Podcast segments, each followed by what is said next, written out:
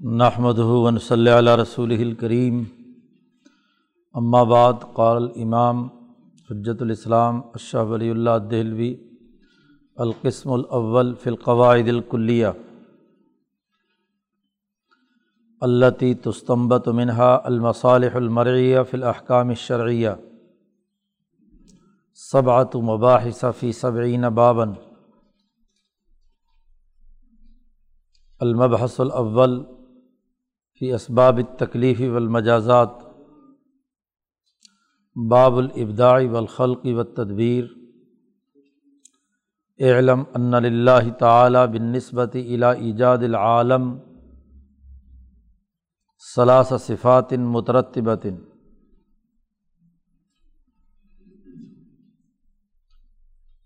یہاں سے اس کتاب کا پہلا قسم شروع ہوتا ہے۔ گزشتہ سبق میں ہم نے مقدمے میں یہ سنا تھا کہ اس کتاب کے شاہ صاحب نے دو قسمیں کی ہیں۔ پہلی قسم میں بنیادی قواعد و ضوابط بیان کیے گئے ہیں اور یہ قواعد اور اصول وہ ہیں جو تمام اقوام عالم میں تسلیم شدہ ہیں۔ یہودیت، عیسائیت اور دیگر مذاہب اور فلاسفہ اور صوفیہ تمام گروہوں میں یہ مسلمات پر مشتمل قواعد بالخصوص اس زمانے میں جبکہ قرآن حکیم نازل ہوا ہے۔ قرآن حکیم انہیں اصولوں کی روشنی میں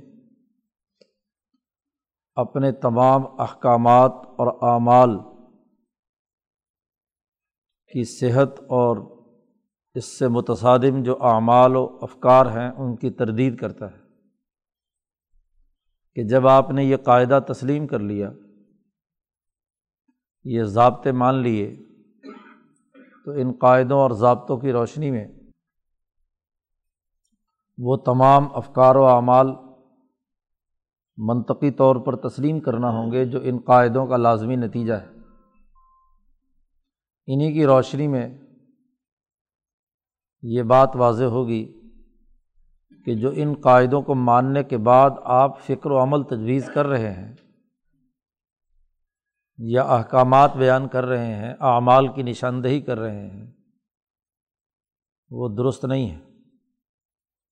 پیچھے مقدمے میں یہ بات ہمارے سامنے آئی تھی کہ تمام مذاہب، تمام اسکول آف تھاٹ رکھنے والے لوگ ان کے بنائے ہوئے قوانین اور ضابطوں کا اگر مطالعہ کیا جائے تو وہ دو چیزوں پر مشتمل تھی کہ ہر قانون کسی کام کے کرنے کا حکم دیتا ہے، ہر شریعت اور مذہب جسے البر کہا جاتا ہے۔ اور ہر اس چیز سے روکتا ہے جو اس کے نقطۂ نظر سے الاسم ہے۔ بر و اسم یا قانون میں کسی بات پر عمل کرنے کا حکم یا کسی کام سے رکنے کا حکم، یہ طے کرنے کے بعد اس کا عملی نظام بنایا جاتا ہے جس کو سیاست ملیہ کہتے ہیں۔ اب ان دونوں چیزوں کا یعنی بر و اسم اور اس کے ان ضابطوں کی اساس پر جو سیاسی اور معاشی اجتماعی نظام وجود میں آنا ہے، تو اس کا تعین کرنے کے لیے کچھ قواعد اور ضوابط سمجھنا ضروری تھے۔ اور ایسے قواعد جو تمام کے یہاں تسلیم شدہ ہیں۔ تو یہاں سے شاہ صاحب نے ان بنیادی اثاثی اصولوں کا اخذ و استمباد شروع کیا ہے۔ یہاں شاہ صاحب نے چونکہ لمبے چوڑے دلائل نہیں دیے، ایک مکمل سسٹم بیان کرنا ہے۔ اس میں بس اصول بیان کیے ہیں۔ اور ہر اصل اور ہر قاعدے کے ذیل میں کوئی آیت بیان کر دی یہاں پر۔ چونکہ یہ علماء کے لیے لکھ رہے ہیں۔ یا دین اسلام کو ماننے والے لوگوں کے تناظر میں یہاں گفتگو ہے۔ تو یہاں شاہ صاحب نے بائبل کے حوالے نہیں دیے، ہندو مت کے حوالے نہیں ہیں صوفیہ کی گفتگو نہیں ہے۔ فلاسفہ، فلسفی جو یونان کے تھے، ان کے فلسفیانہ جو مسلمات ہیں، ان کا یہاں حوالہ نہیں دیا گیا۔ تو اس لیے یہاں پر اس کتاب کے دائرۂ کار میں قرآن حکیم سے متعلق بنیادی امور کی نشاندہی کر دی گئی ہے۔ دیگر کتابوں میں جن میں البدور البازغہ خاص طور پر شامل ہے یا تفیمات الہیہ، یا تصوف سے متعلق جو کتابیں شاہ صاحب کی ہیں، سطاعت وغیرہ، ان میں شاہ صاحب نے انہیں قائد و کلیوں کے وہ پہلو جو ان تمام کے نزدیک تسلیم شدہ ہیں انہیں کے اقوال اور افعال کی روشنی میں ان کی بھی نشاندہی کی ہے۔ چونکہ یہ قاعدے تمام کے یہاں مسلم تھے، تو اس لیے شاہ صاحب نے شروع مقدمے میں بھی ذکر کیا ہے کہ میں نے اس میں تفصیلی دلائل، قرآن حکیم کی تمام آیات کا احاطہ، تمام احادیث کا احاطہ نہیں کیا، جہاں ضرورت پیش آئی وہاں کسی ایک آیت کی طرف اشارہ کر دیا۔ تو یہاں بنیادی قاعدے اور ضابطے بیان کیے گئے۔ ہیں کون سے قاعدے؟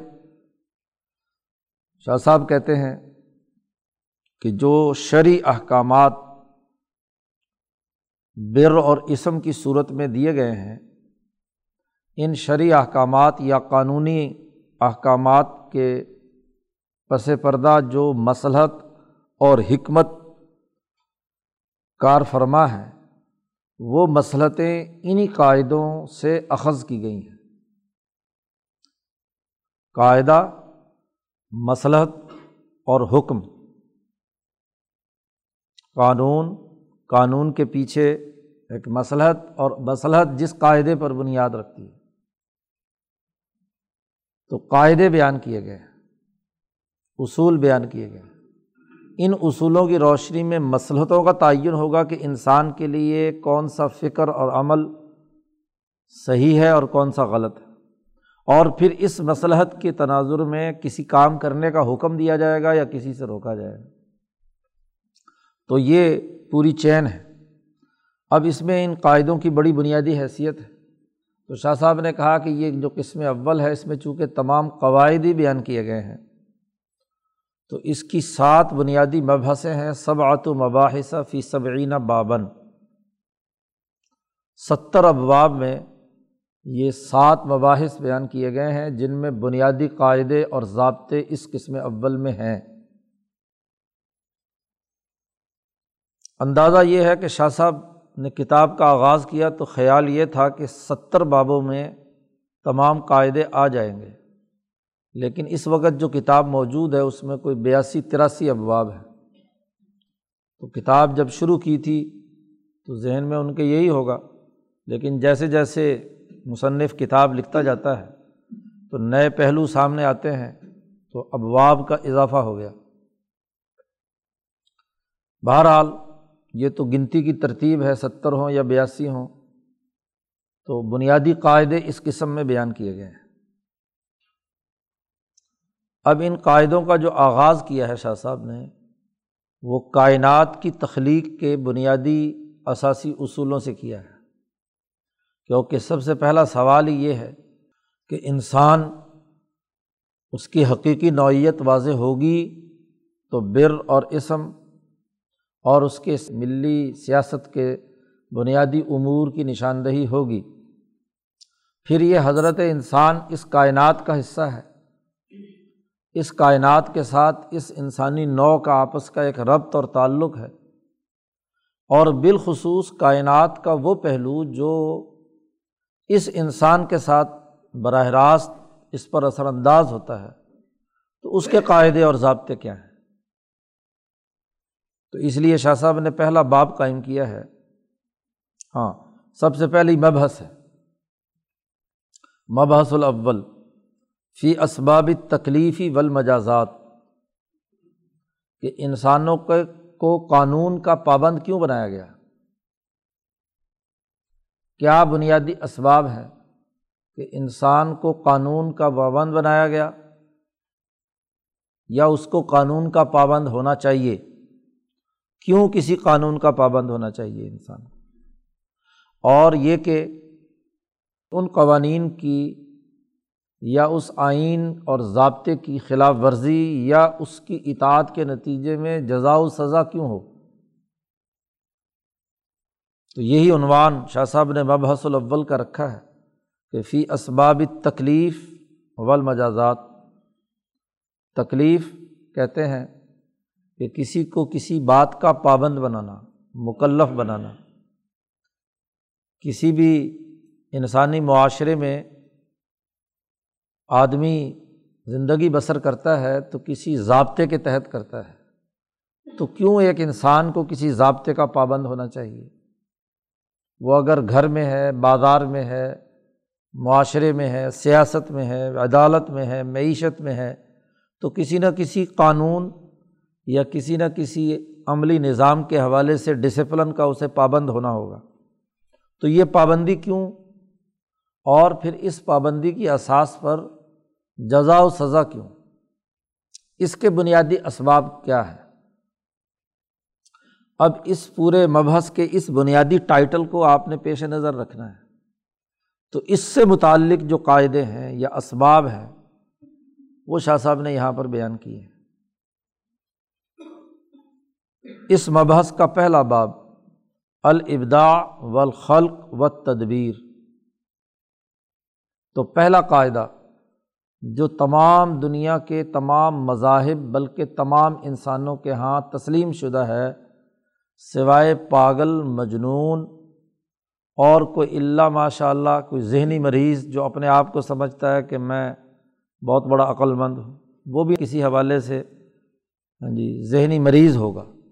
ورنہ دنیا کی سات ارب آبادی اور اس میں موجود جتنے مذاہب اور جتنے اسکول آف تھاٹ رکھنے والے ہیں وہ اس بنیادی قاعدے اور ضابطے کو مانتے ہیں۔ سب سے پہلے شاہ صاحب نے کہا کہ پہلا قاعدہ الابدا ہے۔ اس کائنات کے اندر ایک عمل ہوا ہے کہ یہ کائنات کسی پیدا کرنے والی ذات نے اس کو وجود بخشا ہے اور اس کائنات کا سب سے پہلے ایک بنیادی مادہ تشکیل دیا گیا۔ خلق الگ سے اصطلاح ہے۔ الابدا الگ سے اصطلاح ہے۔ تخلیق اگلا مرحلہ ہے۔ پہلا قاعدہ ابدا ہے کہ اس پوری کائنات کا ایک میٹیریل تیار ہوا۔ ہم جب بھی کوئی چیز تخلیق کرتے ہیں، مکان بناتے ہیں، کوئی سڑک بناتے ہیں، تو پہلے اس کا ایک میٹیریل ہوگا۔ بغیر میٹیریل کے کوئی چیز آگے تخلیق نہیں کی جا سکتی۔ ایک تصویر بھی بنانی ہے تو اس کا بھی کوئی نہ کوئی میٹیریل ہوگا۔ تو دنیا کا ہر کام کا پہلا بنیادی اثاثی اصول ہے کہ کوئی چیز، کوئی بھی چیز اپنی تخلیق سے پہلے کسی نہ کسی مواد کی محتاج ہے۔ تو ابدا کہتے ہیں کسی مادے کو تخلیق پیدا کرنا یعنی مادہ تھا نہیں، اس کو وجود بخشا۔ ہم اپنی زندگی میں جن مواد یا جن کو مادہ کہہ رہے ہیں، تو وہ اگلی آنے والی تخلیق کی نسبت سے ہے ورنہ اس سے پہلے بھی اس مادے کی کوئی اور حالت تھی جو یہاں اگلے میٹیریل کے لیے کیا ہے، مواد کی حیثیت رکھتا ہے۔ لیکن اگر آپ ایسے پیچھے چلتے جائیں کہ مثلاً یہ جو آپ نے چیز پیدا کی، اس کا مادہ یہ ہے، تو یہ مادہ کہاں سے آیا؟ وہ مادہ کہاں سے آیا، وہ مادہ کہاں سے آیا؟ تو آپ کو آخر میں جا کر ایک جگہ پر رکنا ہوگا کہ وہ کوئی نہ کوئی خود مادے کی تخلیق ہوئی ہے۔ کس کو کہتے ہیں؟ ابدا یہودیت اور عیسائیت اور جو مذاہب کو ماننے والے ہیں، ہندو یا بدھ، ان تمام کے نزدیک اس کائنات کا ایک، اس کو آپ خدا کہیں، گاڈ کہیں، اللہ کہیں، کچھ بھی کہیں، رام کہیں وہ موجود ہے اور اس نے یہ مادہ بغیر کسی مادے کے وجود اس کو بخشا ہے۔ اور اگر فلاسفہ کی زبان میں جو خدا کے وجود کو مذاہب کی طرح نہیں مانتے، تو ان کے یہاں بھی اس کائنات میں جو آخری ان کا نقطہ ہے، تمام فلاسفہ کا، وہ وجود ہے۔ وجود کے حوالے سے کہ کائنات میں جتنی بھی مخلوقات ہیں، وہ لفظ الوجود کے نسبت سے موجود ہیں۔ اور پھر یہ بات بھی طے شدہ ہے کہ جب وجود پر بحث کریں گے تو ہم یہ کہیں گے کہ یہ وجود اس سے پہلے فلاں چیز سے وجود میں آیا، تو وہ کس سے وجود میں آیا، وہ کس سے وجود میں آیا۔ تو موجودات کا تسلسل تمام فلاسفہ ایک ایسے نقطے پر جا کر ختم کرتے ہیں جہاں وہ یہ طے کرتے ہیں کہ ایک ممکن الوجود تھا یعنی پہلے نہیں تھا اور وجود میں آیا۔ اس کو کسی نے وجود دیا، کیونکہ بغیر علت و معلول کا سلسلہ۔ اس بات کا تقاضا کرتا ہے کہ ہر معلول جو وجود میں آیا ہے، اس کی کوئی نہ کوئی علت ہے۔ اس کے بغیر وہ معلول وجود میں نہیں آ سکتا۔ تو ہر موجود جو وجود میں آیا، اس کا کوئی نہ کوئی واجد، اس کی کوئی نہ کوئی علت۔ اور وہ علت اس کا بھی کوئی نہ کوئی پیچھے واجد ہوگا، پیدا کرنے والا ہوگا، موجود کرنے والا ہوگا۔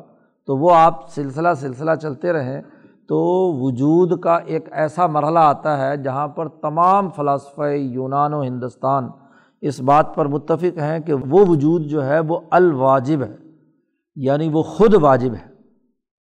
وہ از خود ہے، اس کی پیدا کرنے والی کوئی اور علت نہیں ہے۔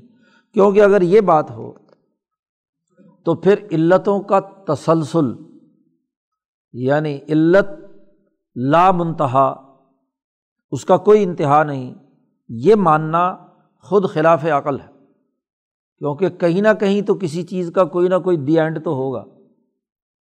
یہ نہیں ہو سکتا کہ اس کے آگے جا کر کہیں اس کا انتہا نہ آئے۔ تو جہاں انتہا مانیں گے، آپ کی ذہن کی ہاں جی جو بھی گرے ہیں، آپ نے جہاں جہاں بھی جانا ہے تو کہیں نہ کہیں تو جا کے انتہا مانیں گے نا۔ تو جس وجود پر انتہا مانیں گے، ہم کہتے ہیں وہ اللہ ہے، تم کہتے ہو واجب الوجود ہے، بس یہی فرق۔ تو بہرحال اس واجب الوجود نے یہ وجود بخشا اس کا مادہ بنایا، مادہ پیدا کیا۔ اس کو کہتے ہیں سب سے پہلا جو بنیادی قانون اور قاعدہ ہے، جو تسلیم شدہ ہے، وہ الابدا ہے۔ تو شاہ صاحب نے اس باب کے آغاز میں ہی کہا علم ان اللہ تعالیٰ بن نسبت الا ایجاد العالم. جاننا چاہیے کہ اللہ تبارک و تعالیٰ کے اس عالم کو تخلیق اور پیدا کرنے کی نسبت سے اللہ کی تین بنیادی صفات ہیں اور یہ تینوں صفات ایک دوسرے کے ساتھ ترتیب وار آئیں گی، مترتبتن یعنی ایک آئے گی تو اس کا لازمی نتیجہ دوسرا ہوگا۔ اور دوسری تبھی آئے گی جب پہلی آئے گی۔ اور جب دوسری آئے گی تو اگلے مرحلے میں تیسرا آئے گا اور تیسرا تب آئے گا جب پہلے دو آئے گی۔ اس کو کہتے ہیں مترتبۃن ترتیب وار ہیں۔ جی یہ نہیں کہ بغیر ترتیب کے ابدا اور خلق ہوا نہ ہو اور تدبیر ہو جائے یا مادہ موجود نہ ہو اور خلق وجود میں آ جائے، ایسا نہیں ہے۔ ان میں سے سب سے پہلی جو صفت ہے، وہ الابدا ابدا ہے۔ ابدا کی تعریف کر دی شاہ صاحب نے وہ ہوا ایجاد الشعین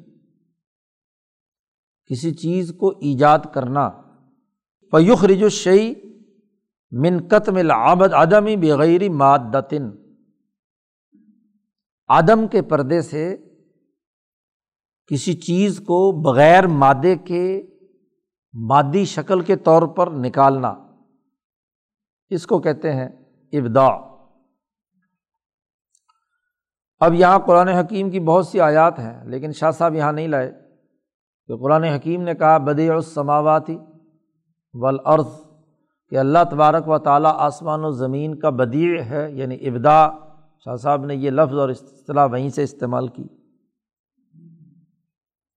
تو قرآن حکیم نے اس کو ابدا کو خود قرآن کے اندر موجود ہے۔ لیکن شاہ صاحب نے کہا، میں نے کوئی لازمی ضروری قرار نہیں دیا کہ اپنے کسی اصول کو ثابت کرنے کے لیے قرآن کے تمام دلائل اور احادیث یہاں لے کر آؤں۔ البتہ ایک حدیث لائے ہیں اور اس حدیث کا ذکر کرتے ہوئے ہاں جی بیان کر رہے ہیں کہ وسیل رسول اللہ صلی اللہ علیہ وسلم ان اول حاضل امر الربی اکرم صلی اللہ علیہ وسلم سے سوال کیا گیا تھا کہ یہ جو اس وقت کائنات چل رہی ہے، یہ جو دور چل رہا ہے، اس پورے کائنات اور مخلوقات کا آغاز کیسے ہوا؟ یہ بخاری شریف کی حدیث ہے۔ جی اور اس میں نبی اکرم صلی اللہ علیہ وسلم نے اس سے پہلے ایک جملہ ہے جو آپ صلی اللہ علیہ وسلم نے فرمایا کہ کان اللہ ولم یکن شعین غیر ہو اللہ تعالیٰ موجود تھا اور دنیا کی کوئی شے موجود نہیں تھی۔ شے عربی زبان کا لفظ ہے اور یہ مصدر ہے۔ تو شے مصدر ہے اور مصدر عربی میں فائل کے طور پر بھی استعمال ہو سکتا ہے اور مفعول کے طور پر بھی استعمال ہو سکتا ہے۔ تو شے یہ مصدر مشی الوجود یعنی جس کا وجود چاہا گیا ہے۔ شے بمانہ موجود۔ تو اللہ تبارک و تعالیٰ تھا جبکہ دنیا میں کوئی شے موجود نہیں تھی۔ اس پر نبی اکرم صلی اللہ علیہ وسلم سے پوچھا گیا کہ پھر یہ کیسے کائنات پیدا ہوئی؟ جی تو حضور صلی اللہ علیہ وسلم نے یہ بتلایا کہ اللہ تھا اور کوئی چیز نہیں تھی۔ تو پھر ترمزی کی دوسری حدیث میں حضور صلی اللہ علیہ وسلم سے یہی سوال جب کیا گیا تو آپ صلی اللہ علیہ وسلم نے فرمایا، بلکہ یہ پوچھا گیا کہ اگر کوئی چیز نہیں تھی تو آئینہ کان ربنا قبل یخلق الخلق؟ کائنات کی تخلیق سے پہلے ہمارا رب کہاں تھا؟ ابو رضین لقیت ابن عامر رضی اللہ تعالیٰ عنہ نے حضور صلی اللہ علیہ وسلم سے یہ سوال کیا۔ تو آپ صلی اللہ علیہ وسلم نے فرمایا کانفی عما ان ما تحتہ ہوا رما فوقہ ہوا وہ ایک ایسے مادے میں تھا عما بادل کہہ لیں، بدلی کو بھی کہتے ہیں، گیس کہہ لیں، ایسے چھوٹے چھوٹے ذرات جو بادل کی صورت میں ہاں جی موجود ہوتے ہیں، اس کو عربی میں کہتے ہیں عما۔ اس عما میں تھا ماں تحتا ہو ہواؤن و ماں فوق ہو ہواؤن۔ نہ اس کے اوپر کوئی ہوا اور نہ اس کے نیچے کوئی۔ کسی قسم کا کوئی اور چیز موجود نہیں، وہ عما، وہ اس کائنات کے وجود کا مادہ ہے۔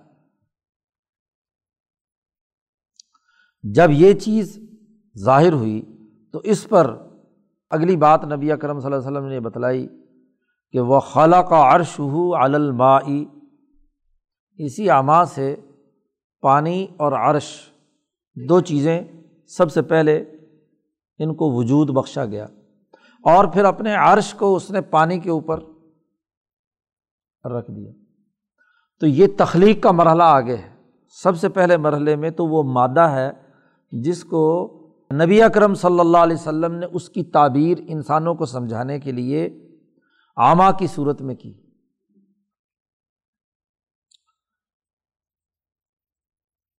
امام شاہ ولی اللہ دہلوی نے تفہیمات میں ابدا کے حوالے سے ایک سوال کا جواب دیتے ہوئے یہ بات ارشاد فرمائی ہے کہ سالتمونی عن الابدائی ماں ہوا؟ شاہ صاحب کے شاگردوں نے شاہ صاحب سے سوال کیا۔ کہ یہ جو آپ اصطلاح استعمال کر رہے ہیں ابدا کی، تو ابدا کسے کہتے ہیں؟ ماں ہوا۔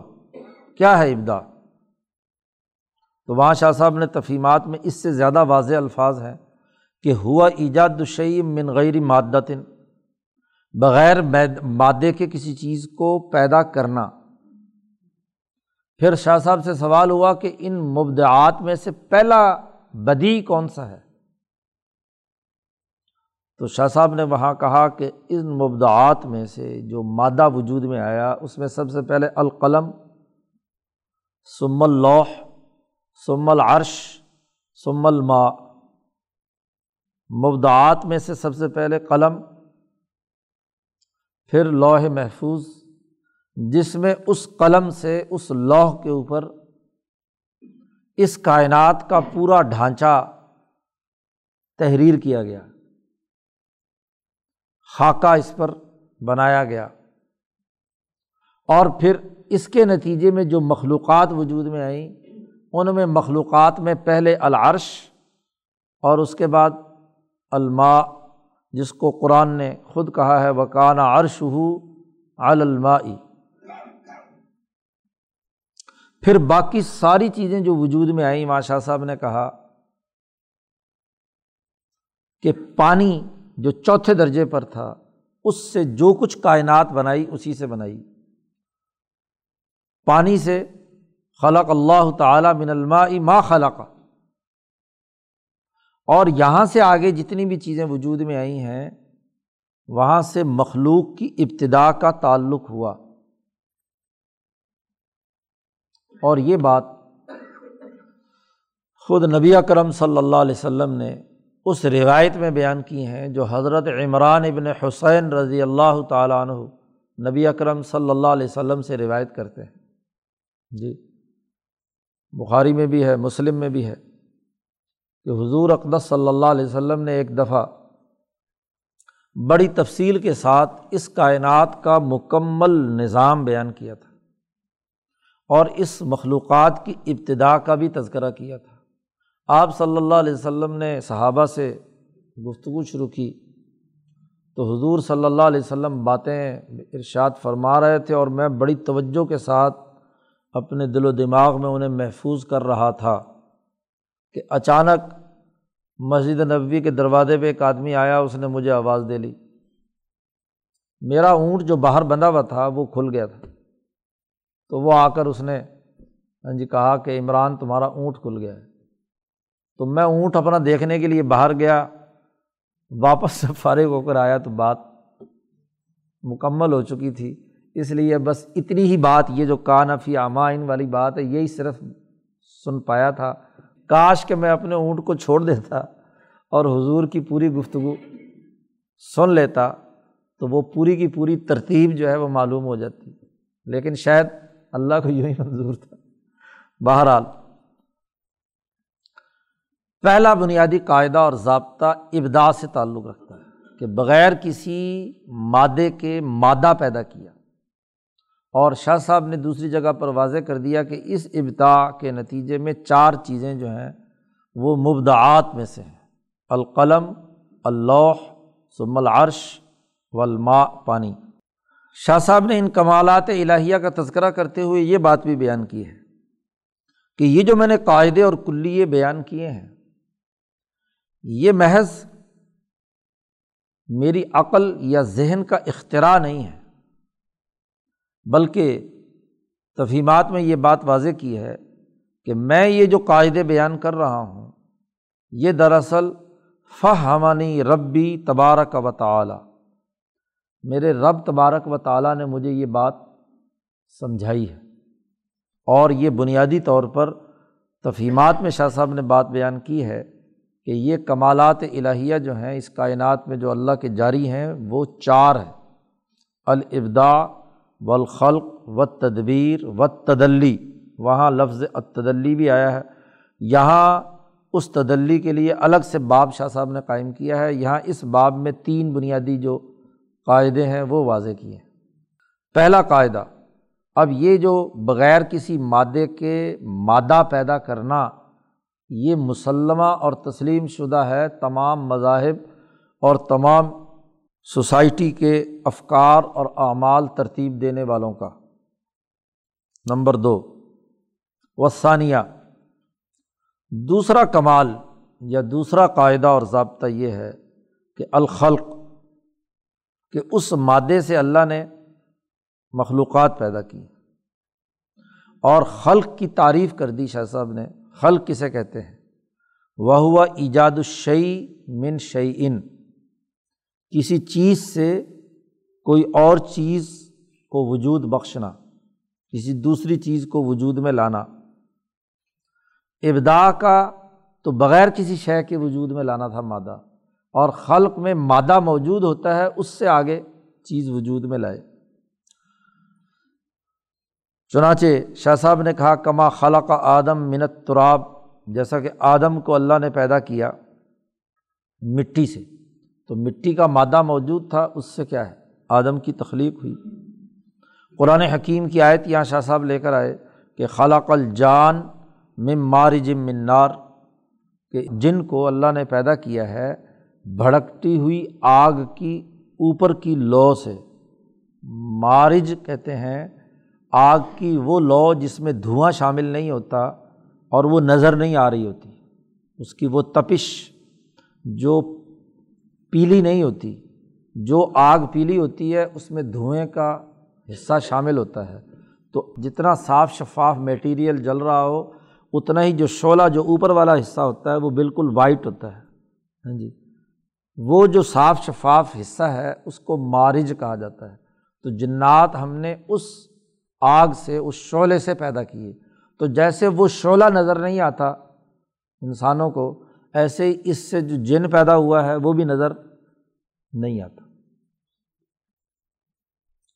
اب شاہ صاحب نے کہا کہ یہ دوسرا قاعدہ ہے جس پر تمام لوگ متفق ہیں۔ جب تخلیق کی تعریف کر دی تو تخلیقات کی یا خلق کی جتنے بھی اس کے جو پہلو ہیں اس سے اشیا ہے اور ان کے حوالے سے جو بنیادی دائرۂ کار ہے، اس کو سمجھانے کے لیے شاہ صاحب نے دلائل دیے ہیں۔ شاہ صاحب کہتے ہیں کہ قد العقل و نقل علا ان اللہ تعالیٰ خلق العالم انواع و اجناسن ہم عام طور پر تخلیق کا یہ سمجھتے ہیں کہ بس ایک میٹیریل لیا اور ایک چیز پیدا کر دی۔ ہم جو اپنے گرد و پیش میں اپنی مصنوعات کو مخلوقات ایک بڑے سادہ طریقے سے سمپل طریقے سے سمجھ لیتے ہیں کہ یہ تخلیق ہے۔ یہاں جو شاہ صاحب بات بیان کر رہے ہیں، وہ تخلیق کا بڑا وسیع تناظر بیان کر رہے ہیں۔ اس کا جو اس کائنات کی مخلوقات کی تشکیل یا تخلیق کا جو تسلسل ہے دائرۂ کار ہے جامعت کے ساتھ اس کا پورا ڈھانچہ سمجھانا چاہتے ہیں۔ کیونکہ یہ اگر سمجھ میں نہیں آئے گا، یہ قاعدہ، تو آگے چل کر جتنی بھی بات اور گفتگو ہے، وہ بھی سمجھ میں نہیں آئے گی۔ شاہ صاحب نے کہا کہ اللہ تبارک و تعالیٰ نے اس کائنات کی انواع پیدا کی، نو بنائی ہے اور اس کی اجناس بنائی ہے اب یہ بحث فلسفہ نے کی ہے۔ جنہوں نے گرد و پیش کی کائنات کا مشاہدہ کیا ہے، منطق پڑھنے والے جانتے ہیں۔ کہ چیزوں کی ایک جنس ہوتی ہے اور ایک نو ہوتی ہے۔ یعنی ایک مابہل اشتراک ہوتا ہے اور ایک مابہل امتیاز ہوتا ہے۔ کوئی امتیازی خصوصیت کسی مخلوق کی ہوتی ہے اور اس سے پہلے اس کی ایک مشترکہ، تو جب مادہ وجود میں کائنات کا اللہ نے بنایا، تو اس مادے میں یہ ساری مخلوقات تھی نا۔ اب جب سب مخلوقات تھی، تو اس مادے کے اندر ہم اس مادے سے ہم دیکھتے ہیں کہ ہاں جی سورج بھی ہے، چاند بھی ہے، ستارے بھی ہیں ہاں جی حیوان بھی ہیں، درندے بھی ہیں، درخت بھی ہیں، انسان بھی ہیں۔ تو ظاہر اسی ایک مادے سے ہی یہ ساری چیزیں وجود میں آئی ہیں۔ تو اس کے بنانے کا انداز یہ ہے کہ اس مادے سے پہلے جنس بنائی یعنی جو مشترکہ چیز تھی اس کے اندر۔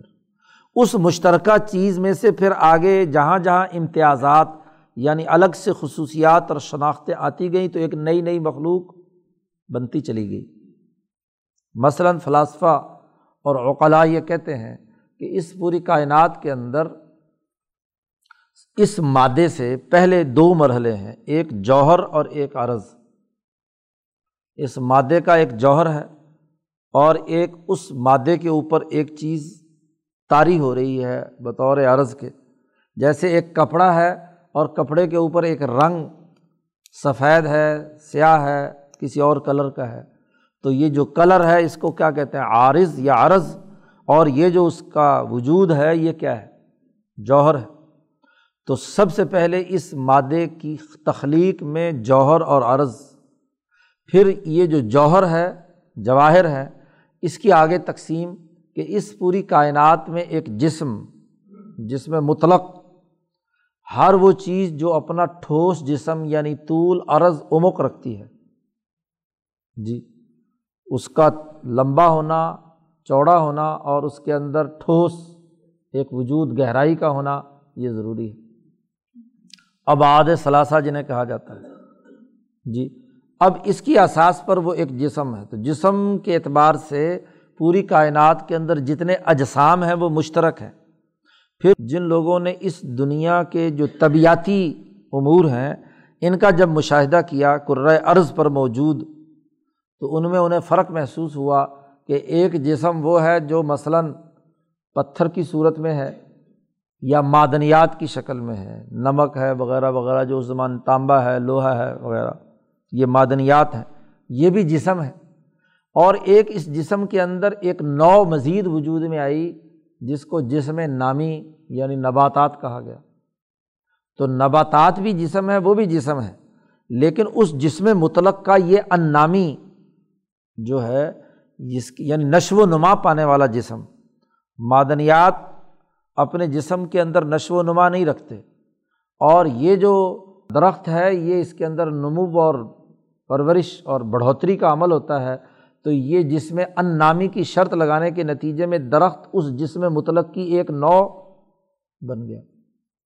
اب یہ جسم نامی ہے تو اس میں نمو ہوتی ہے تو اس نشو و نما میں درخت بھی، جانور بھی، انسان بھی سب شریک تھے۔ تو درخت سے مابل امتیاز حیوان بنا۔ تو حیوان اس جسم نامی کی نسبت سے ایک نو ہے۔ پھر حیوان ایک مطلق جنس تھی تو اس حیوان کی آگے انواع ہے انسان جو حیوان ناطق کہلاتا ہے اور وہ حیوان جو ناہق گدا ڈھیچو ڈھیچو کرتا ہے۔ ہاں جی اسی طریقے سے گھوڑا، اس کو کہا گیا کہ ساحل ہے، وغیرہ وغیرہ، اس کے ساتھ جو بھی الگ سے امتیازی خصوصیت لگا دیں تو وہ ایک نو بن جائے گی۔ اور یہ بات طے شدہ ہے کہ اس پورے تسلسل میں جہاں سے مادے کا آغاز ہوا اور یہ جو آخری نو ہے، ان کے درمیان جتنی بھی انواع ہیں، اوپر کی نسبت سے وہ نو ہے اور اگلے کی نسبت سے وہ جنس ہے۔ جی منطق میں یہ پہلے دن کا سبق یہی ہوتا ہے کہ یہ جو اقسام اور انواع ہیں، ان کی ترتیب سمجھ لی جائے کہ پہلے جنس اور پھر جنس کی بھی، اجناس کی بھی کہا جاتا ہے کہ جن سے بعید ہے اور یہ جن سے قریب ہے۔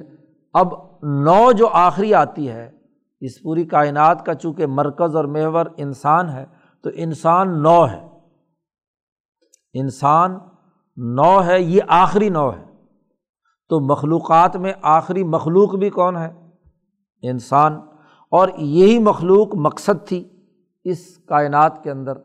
تو اس مخلوق یعنی نوع انسان سے پیچھے یہ ساری اجناس ہیں اور یہ ان کا ایک جال ہے جو اوپر سے شروع ہوا اور ہوتے ہوتے ایک مخصوص انسان نو کی شکل میں وجود میں آیا۔ انسان آ کر یعنی حیوان ناطق یہ جنس نہیں بنتا، کیونکہ اس انسان سے آگے جتنے بھی تقسیم ہے وہ اس کے افراد کی ہے۔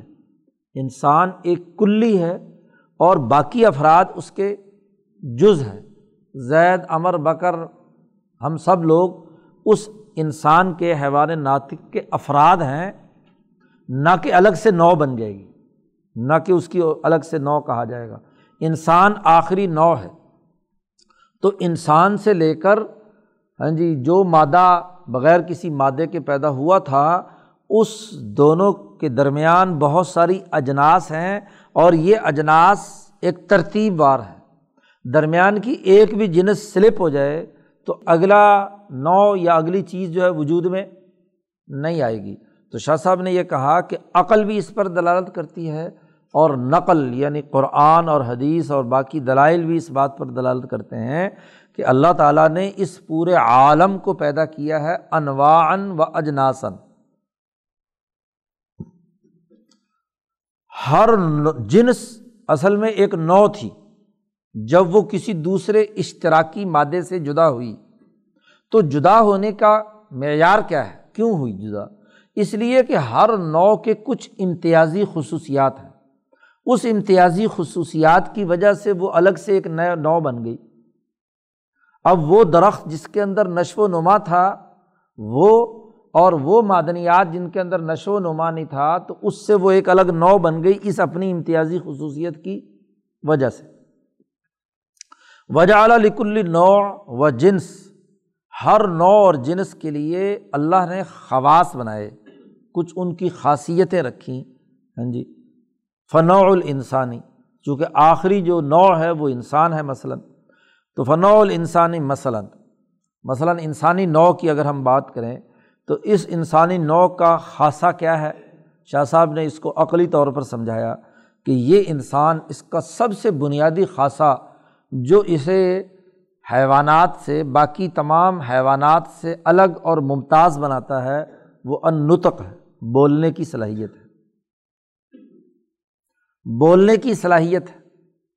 یہ جانوروں میں نہیں ہے۔ اور بولنا کسے کہتے ہیں؟ نطق کسے کہتے ہیں؟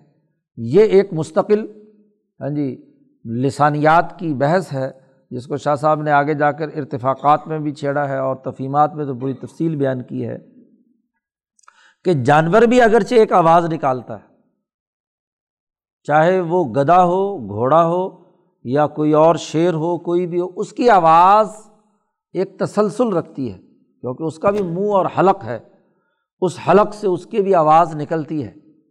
تو حلق کے نیچے سے لے کر منہ کے ہونٹوں تک یہ جو پورا کا پورا حلق ہے، جہاں سے آواز نکل رہی ہے، اس آواز کے اندر تسلسل اور یکسانیت ہوتی ہے جو جانور کے اس میں سے نکلتی ہے۔ انسانی مرحلے پہ جب زندگی آئی تو انسان نے اس آواز کی تختی کی، جس کو ہم کہتے ہیں حرف تہجی۔ ہاں جی ایک مفرد حرف۔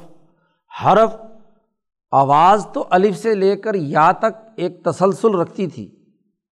اور جب انسانی سطح پر زندگی آئی اور انسانی سطح پر ارتقا کر کے حلق یہاں تک پہنچا، تو اس نے اس آواز کو ٹکڑے ٹکڑے کیا، آ، با، تا، سا، ہا، خا، دال، زال۔ حروف کی تختی کی اور پھر حرفوں کے جوڑنے سے اس نے اپنے دل میں یا دماغ میں پیدا ہونے والی کیفیات اور اشارات جو رموز اس کے دماغ میں آئے تھے کوڈ آئے تھے اس کو اس نے ان الفاظ کے ذریعے سے دوسرے انسان کے سامنے بیان کیا۔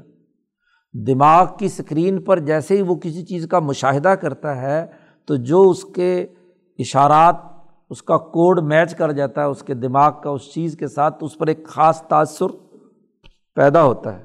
اس تأثر کو وہ حلق سے نکلنے والی آواز کے ٹکڑے کر کے اور ٹکڑوں کو باہم جوڑ کر اس نے حروف بنائے۔ حروف سے پھر افعال اور اسما بنائے۔ دنیا کی ہر زبان کے اندر تین ہی چیزیں ہوتی ہیں، حرف، فعل اور اسم۔ تو حرف بنیاد ہوتی ہے، اس حرف سے یا افعال وجود میں آئیں گے یا اسما وجود میں آئیں گے۔ تو اس اسما افعال اور حروف کے مجموعے کا نام، کلام ہے، اسی کو نتق کہتے ہیں، بولنا کہتے ہیں۔ تو یہ انسان کی خصوصیت ہے، یہ کسی جانور میں نہیں کسی بندر میں نہیں، کسی شعر میں نہیں۔ ہاں جی۔ ہاں آپ کسی کو اگر اپنی نقل اتارنا سکھا دیں تو وہ نقل کر سکتا ہے، میاں مٹھو چوری کھانی ہے۔ تو طوطے کو آپ پڑھا سکتے ہیں۔ کسی بندر کے زبان سے یہ بات، لیکن وہ آپ کی بات کی نقل کرے گا۔ جتنا آپ اس کو بیان کریں گے یا جتنی اس کے اندر استعداد ہوگی، اس کے مطابق وہ جو جملہ رٹ لے رٹ لے۔ وہ اس کی اپنی طبعی یا نوعی خصوصیت نہیں ہے۔ یا آج آپ پڑھانے پر تلے ہوئے ہیں کمپیوٹر کو، تو وہ اتنا ہی پڑھ سکتا ہے جتنا آپ اس کے اندر فیڈ کریں گے، جتنا آپ اس کے اندر ہاں جی اس سے زائد تو وہ اگلا کام نہیں کر سکتا۔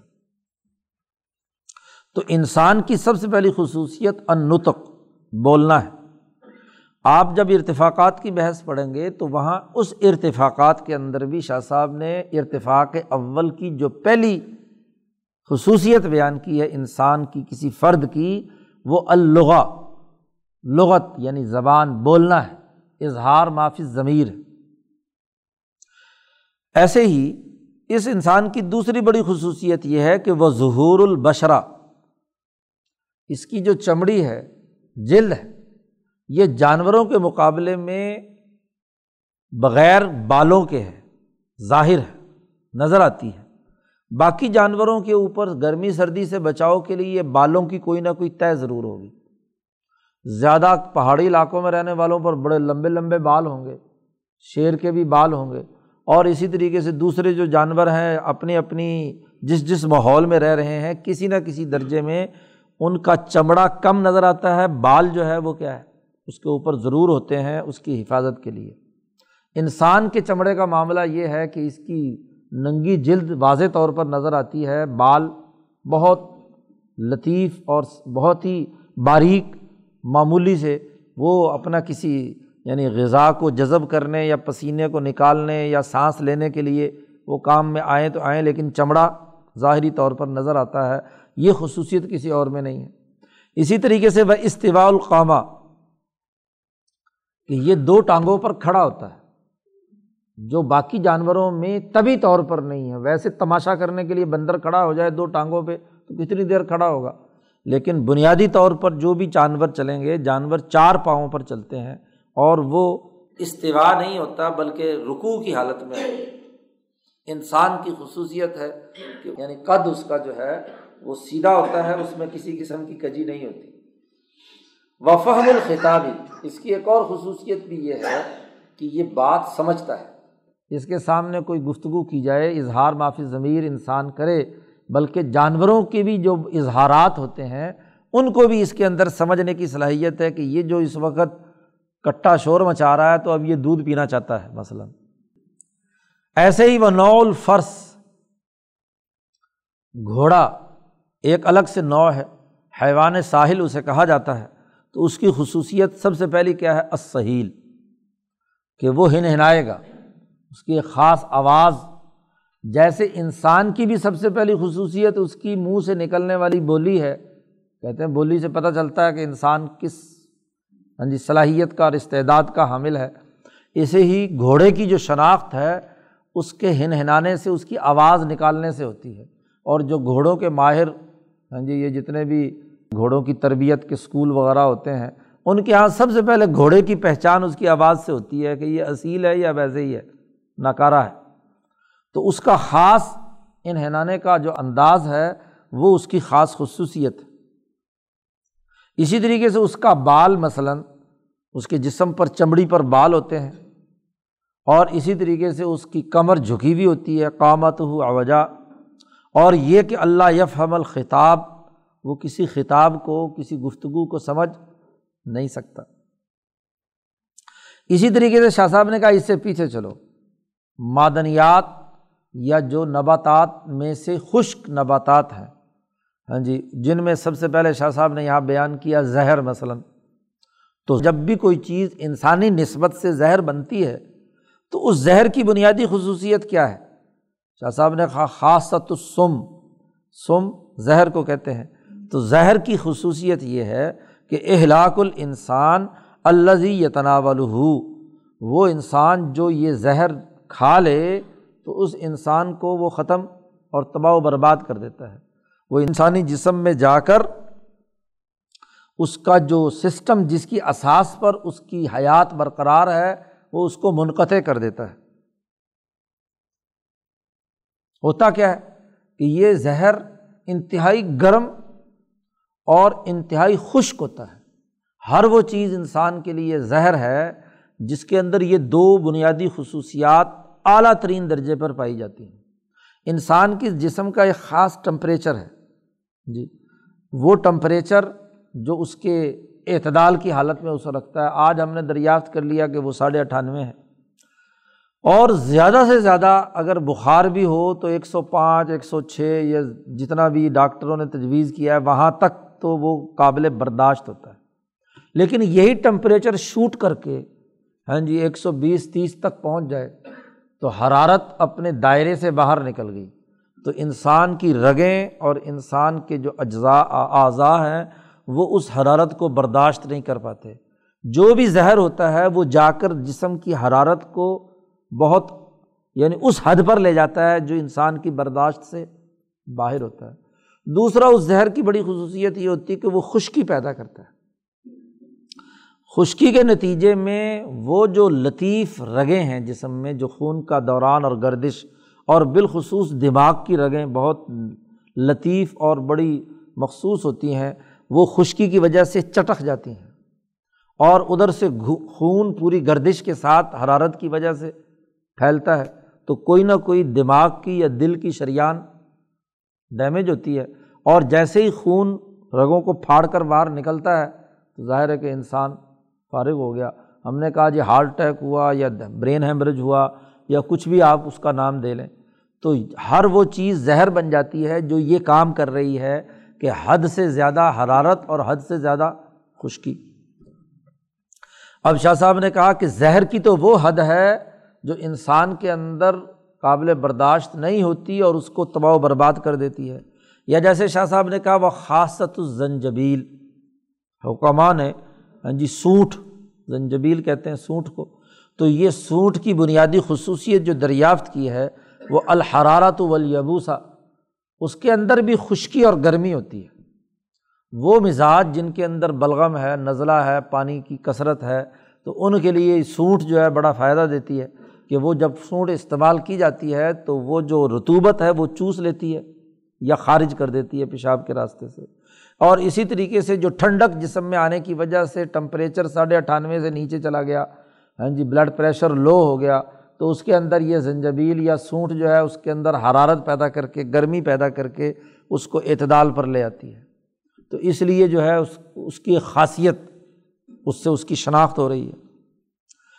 ایر ایسے خاصت الکافور حکمہ اور اطبا نے دیکھا کہ یہ جو کافور ہے، اس کی بنیادی خصوصیت ٹھنڈک ہے، البرودت۔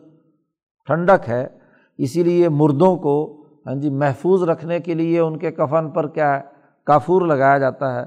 تو جب چیز فریز ہو جاتی ہے، کوئی بھی چیز، تو اس کا ٹوٹنے پھوٹنے کا عمل ریزا ریزا ہونے کا عمل جو ہے، وہ رک جاتا ہے۔ وہاں ایسی جگہوں پر کیا ہے، کافور لگایا جاتا ہے۔ وغیرہ وغیرہ۔ تو شاہ صاحب نے کچھ حیوانات کی، کچھ اچنا اسی طریقے سے معدنیات کی کچھ چیزیں جو انسان کے ساتھ نسبت رکھتی ہیں، ان کی خصوصیات بیان کیں وہ اعلیٰ حاضل قیاس اسی پہلو سے اسی پر قیاس کرتے ہوئے جمیع الانواع من المعدن و نبات و الحیوان اس انسان کے قریب ترین جو اجناس میں سے حیوان ہے، حیوان سے اوپر نباتات ہیں۔ نباتات پیچھے کیا ہے؟ معدنیات ہیں۔ تو ہر معدن اپنی خصوصیت رکھتا ہے معدنیات میں سے لوہے کی، اور اب ہم نے جتنی جتنی ہماری سائنس ترقی کرتی جا رہی ہے، تو ہم مختلف ہاں جی جو معدنیات، جو کچھ کائنات میں چیزیں موجود ہیں، ان کے خواص دریافت کرتے چلے جا رہے ہیں کہ کس چیز میں کیا خاصیت پائی جاتی ہے۔ اور جیسے یہ جو دنیا میں گرد و پیش کی معدنیات، نباتات اور حیوانات کی الگ الگ خصوصیات ہیں ایسے ہی جو ماہرین فلکیات یا علم نجوم کے ماہرین رہے ہیں، انہوں نے یہ جو آسمان پر موجود جتنے بھی سیارات یا ان کی گردشوں کا نظام ہے، تو ان کے خواص اور تاثیرات بھی دریافت کر کے اس کو بھی ایک علمی اور فنی طور پر مرتب اور مدون کر دیا کہ چاند کی کیا خاصیت ہے، زہرہ اور مریخ اور مشتری کی کیا خاصیت ہے، شمس و قمر کی کیا خاصیت ہے، وغیرہ وغیرہ۔ تو خلاصہ یہ ہے کہ اس کائنات کے اندر جو بنیادی دوسرا قاعدہ کار فرما ہے وہ الخلق ہے اور اس خلق میں اللہ نے مادے سے، پیدا شدہ مادے سے نئی چیز وجود بخشی اور اس وجود بخشنے کا طریقہ یہ ہے کہ اللہ نے انواع و اجناس بنائیں اور ہر ہر نو اور جنس کا ایک خاصہ مقرر کیا، ایک مابل امتیاز یا امتیازی خصوصیت مقرر کی۔ تخلیق کا تعلق کسی خاص خصوصیت کو اس مادے کے ساتھ جوڑنا ہے۔ وہ خاص خصوصیت اس کے ساتھ پیدا ہو جائے تو اس کو کہا جاتا ہے کہ یہ تخلیق ہے۔ اور اگر معاشیات کی اصطلاح میں آئیں تو وہاں بھی ہم ہاں جی تخلیق یعنی پیداوار تبھی کہتے ہیں کہ جس چیز کے اندر کچھ افادیت آپ پیدا کر دیں۔ یعنی ایسی افادیت کہ جس کے نتیجے میں انسان کی کسی حاجت کی تسکین ہوتی ہو، تو آپ نے میٹیریل لیا اور اس کے اندر آپ نے ایک ایسا عمل کیا کہ جس کے نتیجے میں اس میں ایک خاصیت پیدا ہو گئی۔ وہ خاصیت انسان کو کسی نہ کسی پہلو سے فائدہ پہنچانے والی ہے، تو اس چیز کو ہم ایک الگ چیز قرار دیں گے۔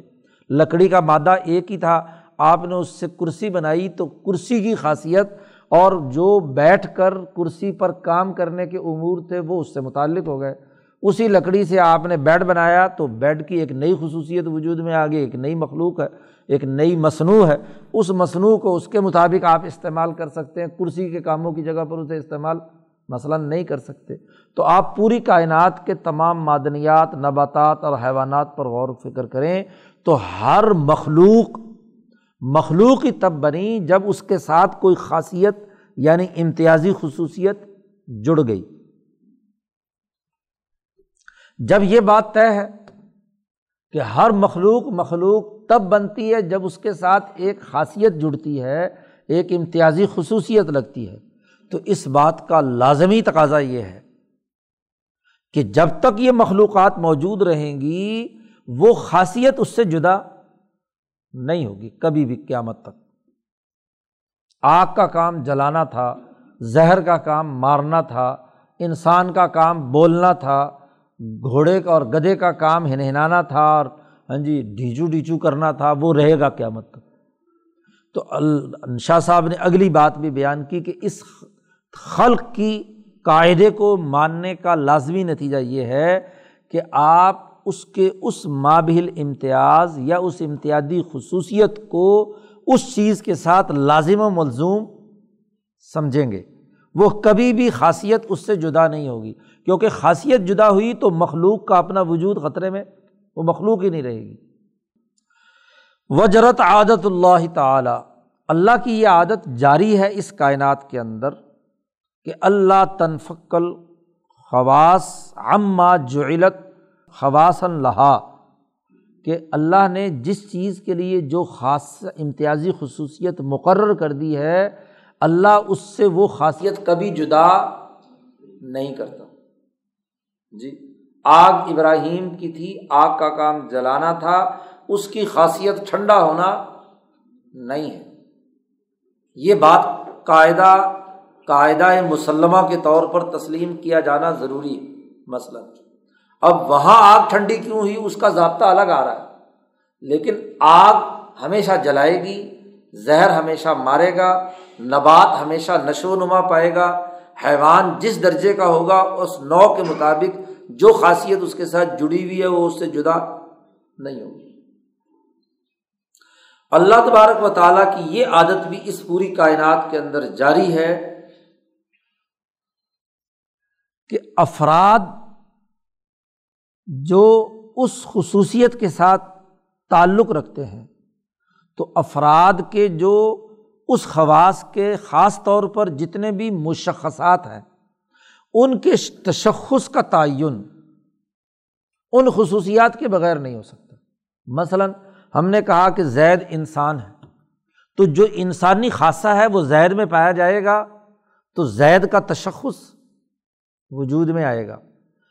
ورنہ وہ انسانیت کے دائرے کی مخلوق نہیں ہوگی، جس طرح کا تشخص ہے جس طرح کی وہ خاصیت رکھے گا اسی کے مطابق وہ ہوگا۔ و تعین لباضی محتملاتی ہا ان خواص کے احتمالات میں سے کوئی نہ کوئی احتمال ضرور اس میں متعین ہوگا۔ یہ ہو سکتا ہے کہ زید کی آواز نحیف ہو بیماری کی وجہ سے یعنی نتق تو ہوگا، لیکن اس کا درجہ کم ہو کسی عارضے کی وجہ سے۔ اور ایک دوسرا آدمی ہے، اس کی آواز بلند ہو، اس کی جسمانی ساخت کی بنیاد پر۔ تو اس حادثے کا کم سے کم پہلو ہو یا زیادہ سے زیادہ پہلو ہو، ضرور اس کے افراد میں وہ ضرور پایا جائے گا۔ یہ کبھی نہیں ہو سکتا کہ اس کا وہ حادثہ اس سے جدا ہو جائے۔ جب یہ بات ہے تو فقضالی کا ممئی ذات النواعی خصوصاً فی خواصی اجناسیہ کیا مطلب؟ یعنی یہ کہ ہر نو جس درجے کی آ گئی، اس درجے کی نو میں اس سے پہلے کی جتنی بھی اجناس جو پہلے اصل میں انواع تھیں، وہ بھی اس کے اندر پائی جائیں گی۔ مثلاً حیوان ہے۔ تو حیوان میں نباتی خصوصیت بھی تو ہے نا، کہ اس میں بھی نشو و نما ہوتا ہے۔ اس حیوان کے اندر نباتات سے پہلے مثلاً معدنی خصوصیات بھی ہیں۔ اگر اس حیوان کا جائزہ لیا جائے اور اس کا تحلیل و تجزیہ کیا جائے، آج کل تو بڑا آسان ہو گیا لیبارٹری سے تجزیہ کرنے کا کہ اس حیوان میں فاسفورس کتنا ہے، اس کے اندر فلاں معدن کتنا ہے فلاں سالٹ کتنے ہیں، اس کی مقدار کیا ہے۔ تو مقدارات بھی اب کیا ہے، متعین ہو چکی ہیں۔ تو وہ بھی معدنیات بھی اس کے اندر ہوں گے۔ اور اس معدنیات سے اوپر بھی اگر کوئی چیز ہے تو وہ بھی اس کے اندر ہوگی۔ تو کائنات کی پچھلی ترتیب کی تمام چیزیں جس درجے کی نو ہے اس کے اندر بت ترتیب موجود ہوگی۔ بانتکون معانی حاضل اسامی المترتبہ تو فی العموم والخصوص کہ ان تمام ناموں یا عنوانات جو ہم نے اجناس اور انواع کے پہلے بنائے تھے، مثلاً۔ وہ سب کے سب اپنی ترتیب وار۔ اس مخلوق کے اندر، چونکہ خلق کی بحث ہو رہی ہے، تو اس مخلوق کے اندر ضرور پائے جائیں گے۔ مثلاً جیسے شاہ صاحب نے کہا، الجسم۔ تو انسان جسم بھی ہے۔ انسان النامی بھی ہے۔ انسان ایک حیوان بھی ہے۔ اور اگر انسان کے فرد کی بات کریں گے تو مثلاً زید جو ہے وہ ایک انسان بھی ہے، وہ ایک حیوان بھی ہے، وہ ایک نشو و نما رکھنے والا ہاں جی نامی جسم بھی ہے، وہ ایک جسم مطلق بھی ہے۔ اس پر جسم کا اطلاق بھی ہوتا ہے۔ اور اگر اس سے پیچھے جائیں گے تو وہ ایک جوہر بھی ہے۔ اور اس جوہر سے بھی اگر پیچھے چلتے چلے جائیں گے تو آپ ماشاء اللہ پہنچ جائیں گے جب آگے روح کی بات آئے گی۔ جی؟ روح کی بحث آئے گی تو وہاں تک آپ پہنچ جائیں گے۔ تو یہاں تو شاید صاحب قاعدہ بیان کر رہے ہیں کہ جب بھی ایک مخلوق وجود میں آئے گی تو اس مخلوق سے پہلے کے تمام اجناس و انواع اسی ترتیب کے ساتھ، جس ترتیب سے ابدا کے بعد سے ابدا کے بعد سے یہ مخلوق یا نو وجود میں آئی ہے، اسی ترتیب کے ساتھ اس میں وہ تمام چیزیں پائی جائیں۔ گی تخلیق کا مطلب خلق کا مطلب یہ۔ اب وہ حاضر شخص متمازجہ متشابہ فی ظاہر اب یہ جو انسان آپ کو نظر آ رہا ہے، مثلاً یہ جو تشخص آپ کو ہیکل نظر آ رہا ہے، اس میں یہ تمام چیزیں پچھلی ترتیب بار ایک دوسرے کے اندر جکڑی ہوئی ہیں۔ متشابقہ کہتے ہیں، یہ جو انگلیوں کو، انگلیوں کے ساتھ ملا دیا جائے، اس کو شبکا جال، ایک جال کے طور پر ایک دوسرے کے ساتھ مربوط ہیں۔ یعنی اس کی حیوانیت، اس کی جسمیت، اس کی معدنیت، اس کی تمام چیزیں ہاں جی ایک جال بنا کر اس کے پورے وجود کے اندر پائی جاتی ہیں۔ پھر ظاہر ظاہر میں۔ سما یدرک العقل، الفرق بینہا و یوزیف کل خاصتن علامہ خاصت لہو۔ اب ظاہر میں تو وہ سب جمع ہو کر آپ کو اس کا جسم نظر آ رہا ہے، اس چیز کا، مخلوق کا۔ جو بھی اس کا منظر نامہ ہے، وہ اگر زید ہے تو زید نظر آ رہا ہے امر ہے تو امر نظر آ رہا ہے، بکر ہے تو بکر نظر آ رہا ہے۔ گھوڑا گدا آپ نے دیکھا ہے تو وہ آپ کو ظاہر میں نظر آ رہا ہے۔ اب یہ ظاہری طور پر تو وہ ایک وحدت ہے۔ جی لیکن عقل فرق کرے گی کہ اس کا جو جسم ہے وہ جسم سے آیا ہے۔ اس کے اندر جو نشو و نما ہے وہ حیوان سے آئی ہے۔ اس کے اندر جو مثلاً ہن ہنانے کی بات ہے، یہ اس کی فرثیت کی وجہ سے آئی ہے۔ یا بولنا ہے تو اس کے انسانیت کی وجہ سے آیا ہے، اس فرد کے اندر۔ تو جب فرد کا ظاہری جسہ دیکھیں گے تو وہ تو ایک تمام وحدتوں کی پوٹ ہے۔ لیکن عقل فرق کرے گی کہ یہ جو بات ہے یہ کہاں سے آئی ہے؟ جی۔ اب چونکہ یہ آئی ہے، اس کا ابدا ہوا تھا۔ اور ابدا کرنے والا جو مبدع یعنی اللہ تبارک و تعالیٰ ہے، جس سے اس کے، اس انسان کی مخلوقات کا تسلسل شروع ہوا تھا، تو اس انسان کے جسم کے اندر یہ جو پورا ڈھانچہ نظر آ رہا ہے، اس کی نمائندگی کرنے والا بھی تو کوئی حصہ تو ہوگا نا۔ اسی کو شاہ صاحب نے کہا ہے، نقطۃ نورانیت ہاں جی و حقیقت فردانیت یجل طورحا انطور حاضل اطوار المتغیرت المتغیرہ۔ بھائی، جب اس کا جسم جسم سے آیا، اس کا نشو و نما جسم نامی سے آیا، فلاں فلاں فلاں سے آیا، تو جو اس کا خالق و مالک ہے، اس کی نمائندگی کرنے والا بھی تو کوئی نہ کوئی نقطہ ہونا چاہیے۔ اسی کو کہا گیا کلو مولودن یولد فطرہ فطرت اسلام پر انسان پیدا ہوا ہے، ہر بچہ کیونکہ جو اس کا واجد ہے یا مبدع ہے یا اس کا پیدا کرنے والا ہے یا جس کو واجب الوجود کہا ہے یا فلاسفہ نے اسے ہاں جی نفس الکلیہ کہا ہے، جو بھی اس کا نام آپ رکھ لو، اس کی نمائندگی کرنے والا بھی تو کوئی نہ کوئی اس کے وجود کے اندر حصہ ہوگا۔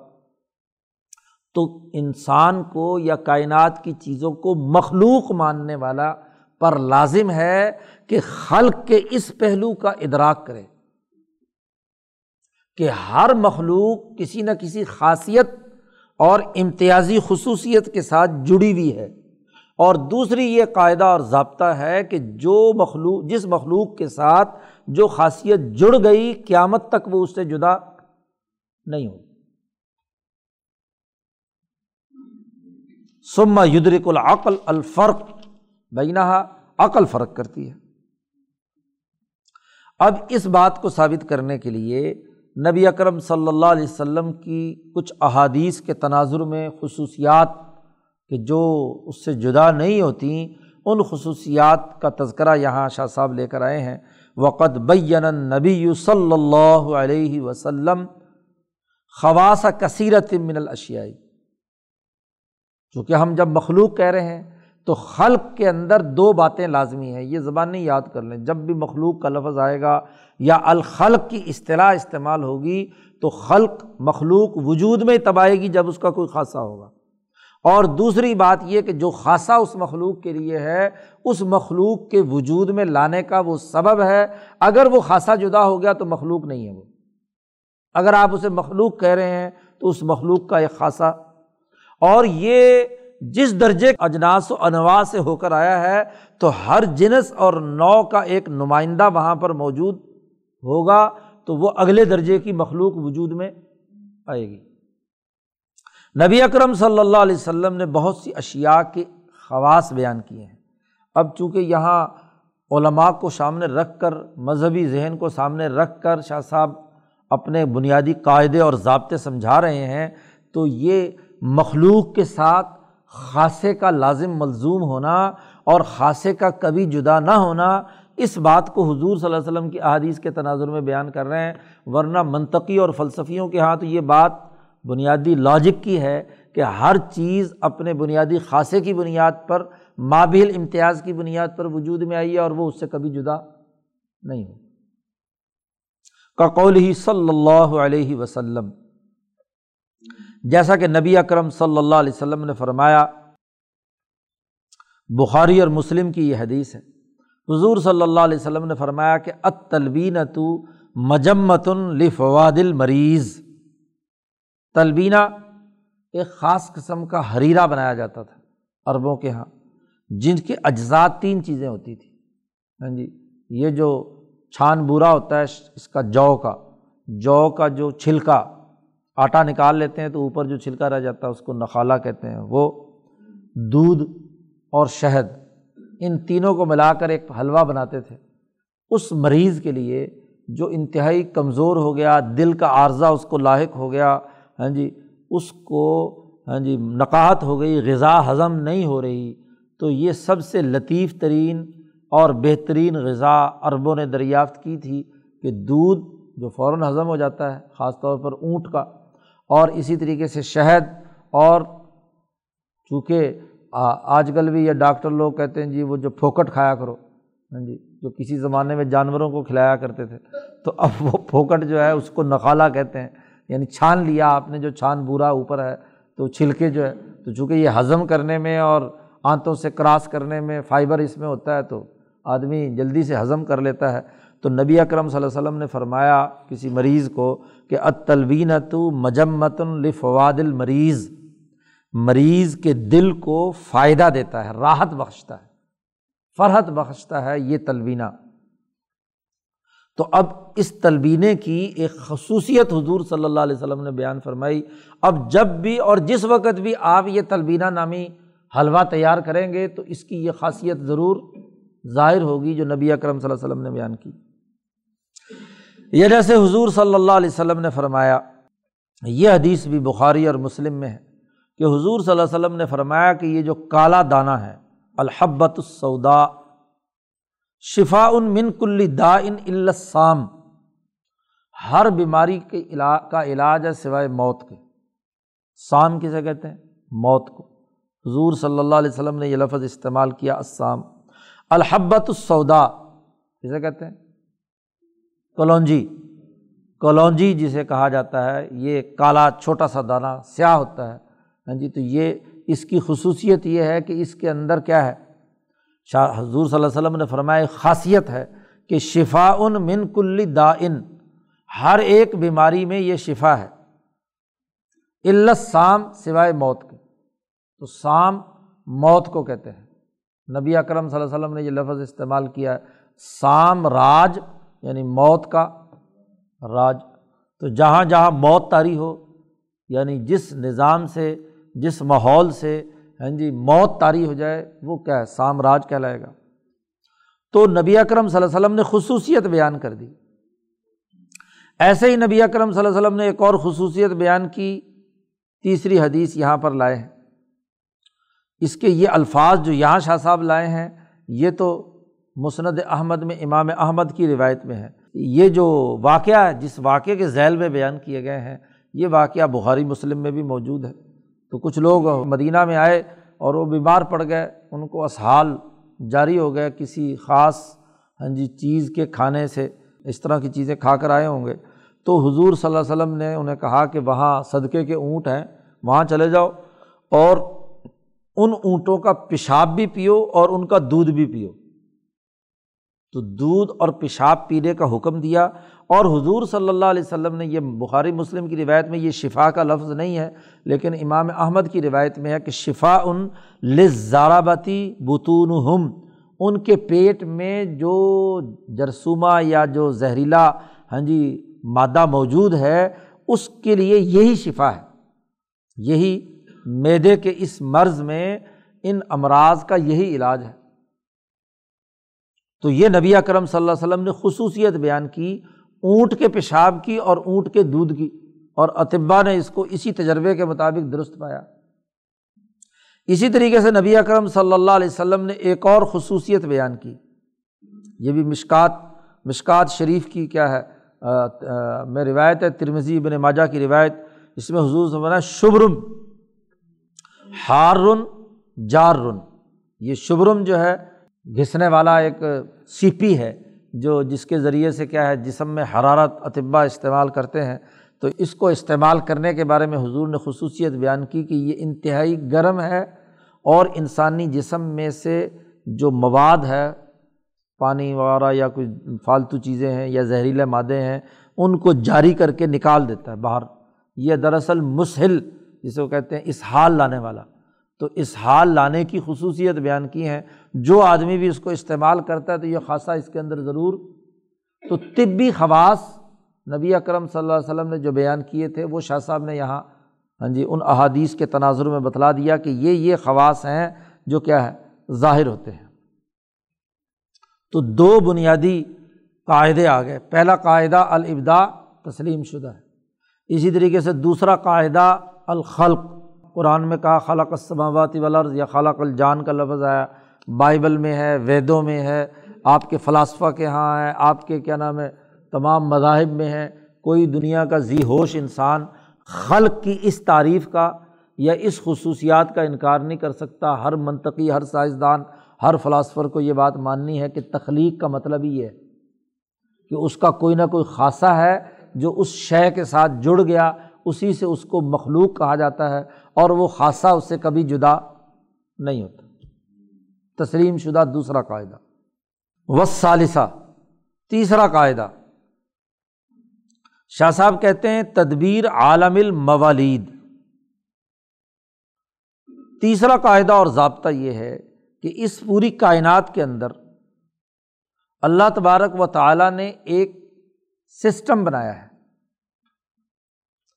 اس سسٹم کی ضرورت کیوں پیش آئی؟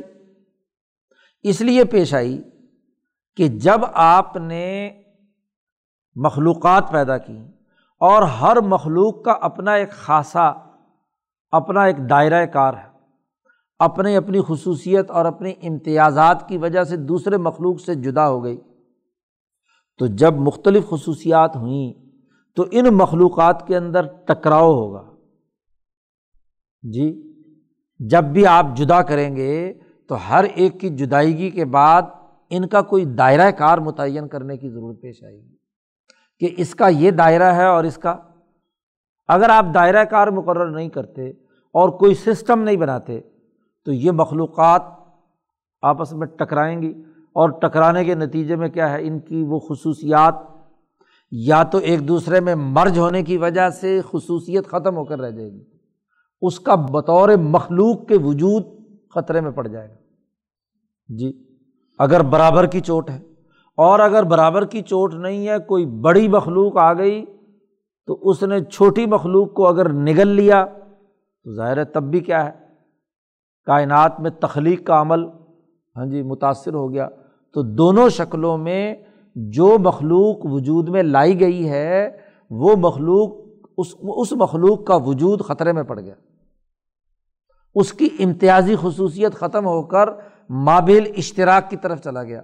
حالانکہ اس کائنات کے اندر جتنی انواع و اجناس بنائی گئی ہیں، وہ اس کائنات کے نظام کو چلانے کے لیے ہیں، تو ان کے درمیان ایک سسٹم بنانا لازمی اور ضروری ٹھہرا۔ جب مختلف خیالات اور مختلف خصوصیات کے حامل افراد ہوں، تو ان کو کسی ڈسپلن میں لانے کے لیے کسی نظام کی ضرورت ہوگی تقسیم کار کی ضرورت ہوگی کہ آپ یہ کریں، آپ یہ کریں، آپ یہ کریں، آپ یہ کریں۔ آپ کا یہ دائرہ ہے، آپ کا یہ دائرہ ہے، آپ کا یہ دائرہ ہے۔ اس کے بغیر کام نہیں ہو سکتا۔ تو تدبیر کہتے ہیں کہ جتنے بھی موالید ہیں اس دنیا کے اندر، جتنے بھی موالید ہیں، معدنیات، نباتات، حیوانات ہاں جی ان تمام موالید ثلاثہ کا جتنا بھی عالم ہے، ہر ایک کا دائرۂ کار مقرر کر دینا۔ اور اسی طریقے سے فلکیات میں اگر چلے جائیں تو سورج ہے، چاند ہے، ستارے ہیں۔ ہاں جی ان تمام کا اپنا اپنا دائرۂ کار۔ زمین ہے اور چاند ہے یا سورج ہے، ان کی گردش کا اپنا اپنا محور۔ تاکہ وہ اپنے محور اور دائرے سے باہر نکل کر کسی دوسرے کے ساتھ ٹکرا کر اپنا وجود ہی خطرے میں نہ پیدا کر لے کیونکہ جو مخلوق پیدا کی ہے، وہ قیامت تک کے لیے پیدا کی ہے۔ وہ مخلوق من کلی من کل الوجو یعنی پورے طور پر فنا نہیں ہوگی جب تک کہ پوری کائنات کے فنا ہونے کا فیصلہ نہ ہو۔ تو اس وقت تک برقرار رکھنے کے لیے تدبیر یا سسٹم ضروری۔ اس تدبیر کے لیے ہی قرآن حکیم نے استعمال کیا مدبر السماوات والارض۔ جیسے خالق السماوات والارض کہا ہاں جی یا بدی السماوات والارض کہا، ایسے ہی قرآن حکیم میں مدبر السماوات والارض کا جملہ بھی استعمال کیا گیا، تدبیر۔ تو یہ تیسرا قاعدہ یا تیسرا اللہ کا جو کمال ہے، اس کائنات کے اندر یہ بھی قرآن سے ثابت ہے۔ تدبیر کسے کہتے ہیں؟ نظام کسے کہتے ہیں؟ ہر نظام اس کے کچھ مطلوبہ مقاصد ہوتے ہیں۔ جب بھی کوئی چیز جس کو وجود بخشا گیا ہے یا جس کو مخلوق بنایا گیا ہے، جو فرد موجود ہے، ہر نظام ان افراد یا اس مخلوق سے کوئی کام لینا چاہتا ہے۔ کسی مقصد کے تحت ہوتا ہے۔ اب شاہ صاحب یہ کہتے ہیں کہ تدبیر کا مطلب سسٹم کا مطلب یہ ہے کہ جو مقاصد اس سسٹم کے پیش نظر ہیں، ویسے ہی نتائج لے کر آنا۔ ویسے ہی نتائج حاصل کرنا۔ ہمیشہ ہر سسٹم اپنے کچھ مقاصد متعین کرتا ہے اور ان مقاصد کے حصول کے لیے طریقۂ کار وضع کرتا ہے کہ ان مخلوقات کی موجودگی میں جو طے شدہ مقصد ہے وہ کیسے حاصل کیا جائے۔ شاہ صاحب کہتے وہ مرج الا تصیر حوادثہ موافقتاً لن نظام الدی تر تزیح حکمت ہو ہر سسٹم کے پیچھے ایک حکمت یا مسلط کار فرما ہوتی ہے۔ تو جس حکمت اور مسلط کے تحت یہ نظام بنایا گیا ہے، وہ نظام اپنے موافق مخلوقات کو استعمال میں لا کر واقعات و حوادث وجود میں لاتا ہے۔ مفضیتاً ارالمسلط التی اقتضاح جود ہو اور وہ جتنے بھی حوادث و واقعات ہیں، وہ اس اعلیٰ مسلحت کو پورا کرنے کے لیے ہیں جو اصل وجود بخشنے والے نے ہاں جی اپنے پیش نظر رکھے تھے۔ ہر سسٹم کا ایک قائد اور ایک نگران ہوتا ہے۔ ہاں جی جو اس سسٹم کا خالق اپنے سسٹم سے وہ مطلوبہ نتائج لینا چاہتا ہے۔ وہ مسلحت، وہ حکمت پوری کرنا چاہتا ہے۔ تو جتنے بھی یہ مخلوقات ہیں، یہ جتنے بھی موجودات ہیں، ان موجودات سے یا اس نظام کے دائرے کی جتنی بھی چیزیں ہیں، وہ اپنے اس ہدف کے حصول کے لیے مخلوقات کے درمیان تغیر و تبدل، گویا کہ اس سسٹم کی کٹ پتلیاں ہوتی ہیں، جن کو وہ اپنے مقاصد و اہداف کے لیے کیا ہے، استعمال میں لاتا ہے۔ اب مثلاً ہم ملکی نظام کے بارے میں دیکھیں، تو ملکی نظام کی کٹ پتلیاں، اس کی سیکورٹی فورسز پولیس ہے اس کی بیوروکریسی ہے، اس کی عدلیہ ہے، اس کی فوج ہے۔ اب سسٹم چلانے والی قوتوں کے یہ اجزاء ہیں جو اس مق، اس مثلاً سیاسی نظام میں جو افراد کسی جغرافیائی حدود میں موجود ہیں، ان سے وہ اپنے مطلوبہ مقاصد حاصل کرتا ہے۔ اب اس نظام کے پیچھے جو مثلاً مسلط ہے، سرمایہ داری کی اگر بالفرض، تو یہ ساری کٹ پتلیاں جو ہیں وہ اس کے مطابق کام کریں گے۔ اور اگر کسی جماعت اور تنظیم اور ایسے نظام کے پیچھے انسانی بھلائی اور فلاح و بہبود پیش نظر ہے، تو حکومت کے تمام کل پرزے، نظام کے تمام کل پرزے اس کے مطابق کیا ہے؟ حرکت میں آئیں گے اور وہ تمام نتائج پیدا کرنے کے لیے کردار ادا کریں گے۔ اب شاہ صاحب نے اس پوری کائنات کا جو عالمگیر نظام ہے، جس کو تدبیر کہا گیا ہے، اس کے عبور یا اس کے واقعات کی طرف اشارہ کیا ہے کہ اس تدبیر کے نتیجے میں کیا کیا کام ہوئے مثلاً۔ کما ان ضالمن صحاب مترن جیسا کہ اللہ تبارک و تعالیٰ نے اس پوری کائنات میں مثلاً بارش برسائی، بادل بنائے اور بادلوں سے بارش برسی۔ بادلوں کی بارش سے بارش زمین پر برسی اور اس زمین کے اندر سے کیا ہے؟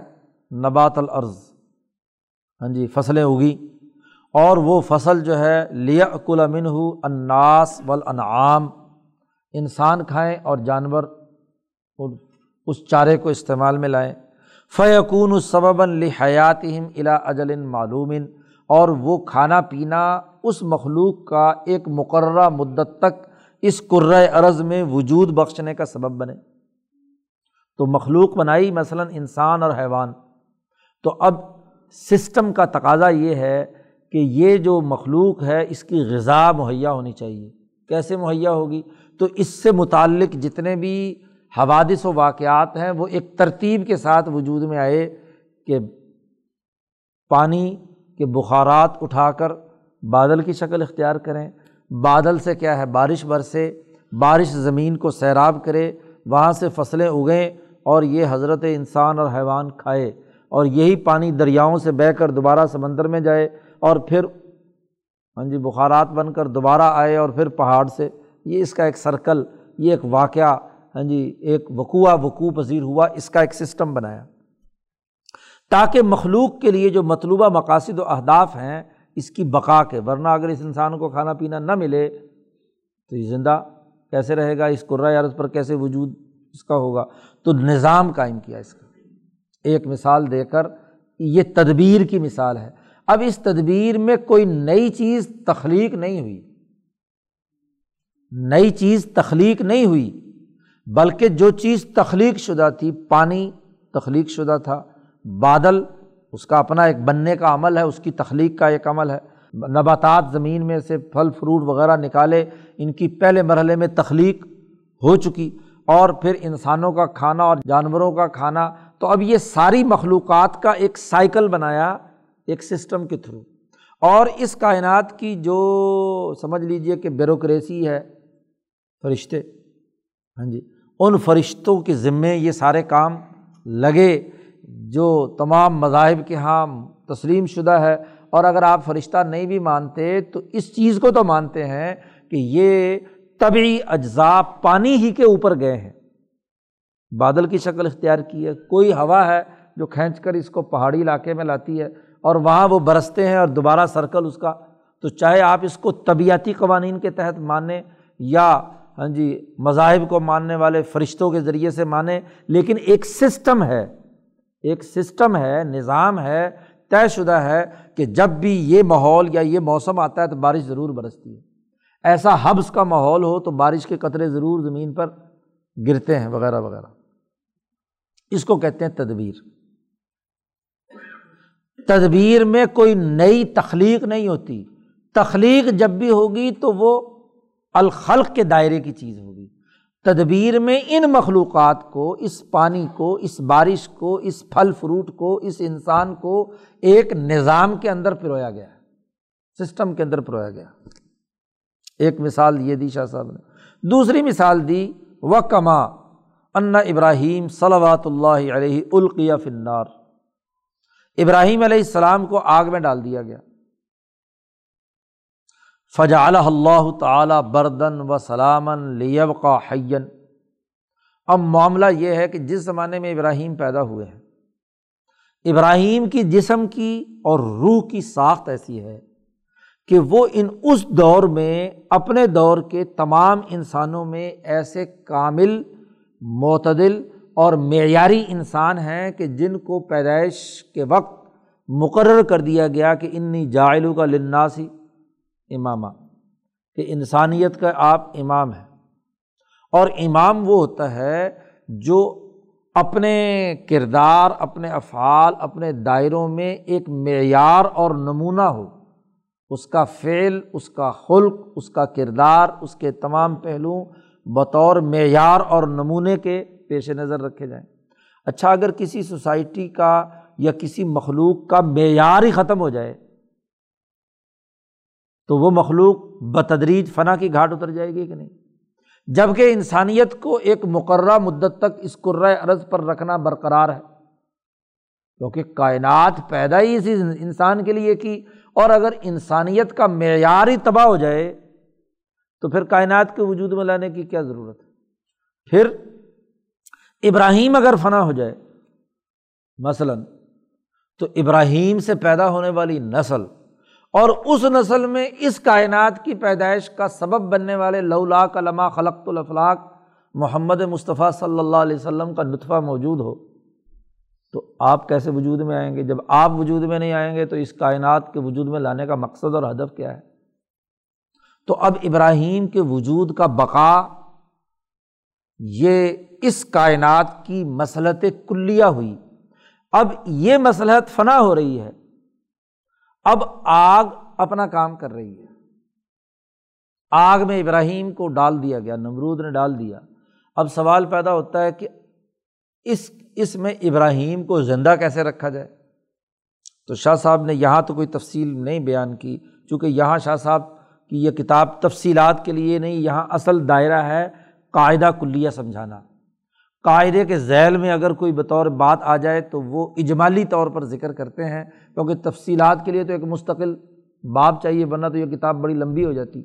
قاعد و کلیوں کی کتابوں میں ہاں جی تفصیلات نہیں ہوتی، وہاں بنیادی ضابطے بیان کیے جاتے ہیں۔ تو شاہ صاحب نے اس پر تفصیلی گفتگو کی ہے تعویل الحادیث میں، جہاں ہاں جی امبیا علیہم السلام کی خصوصیات یا امبیا علیہم السلام پر جو واقعات وقوع پذیر ہوئے ہیں ان کی اس، ان اصول اور قاعدوں کی روشنی میں، یہ جو اصول یہاں پر طے کیے ہیں، ان کی روشنی میں ان واقعات کی تشریحات بیان کی ہیں۔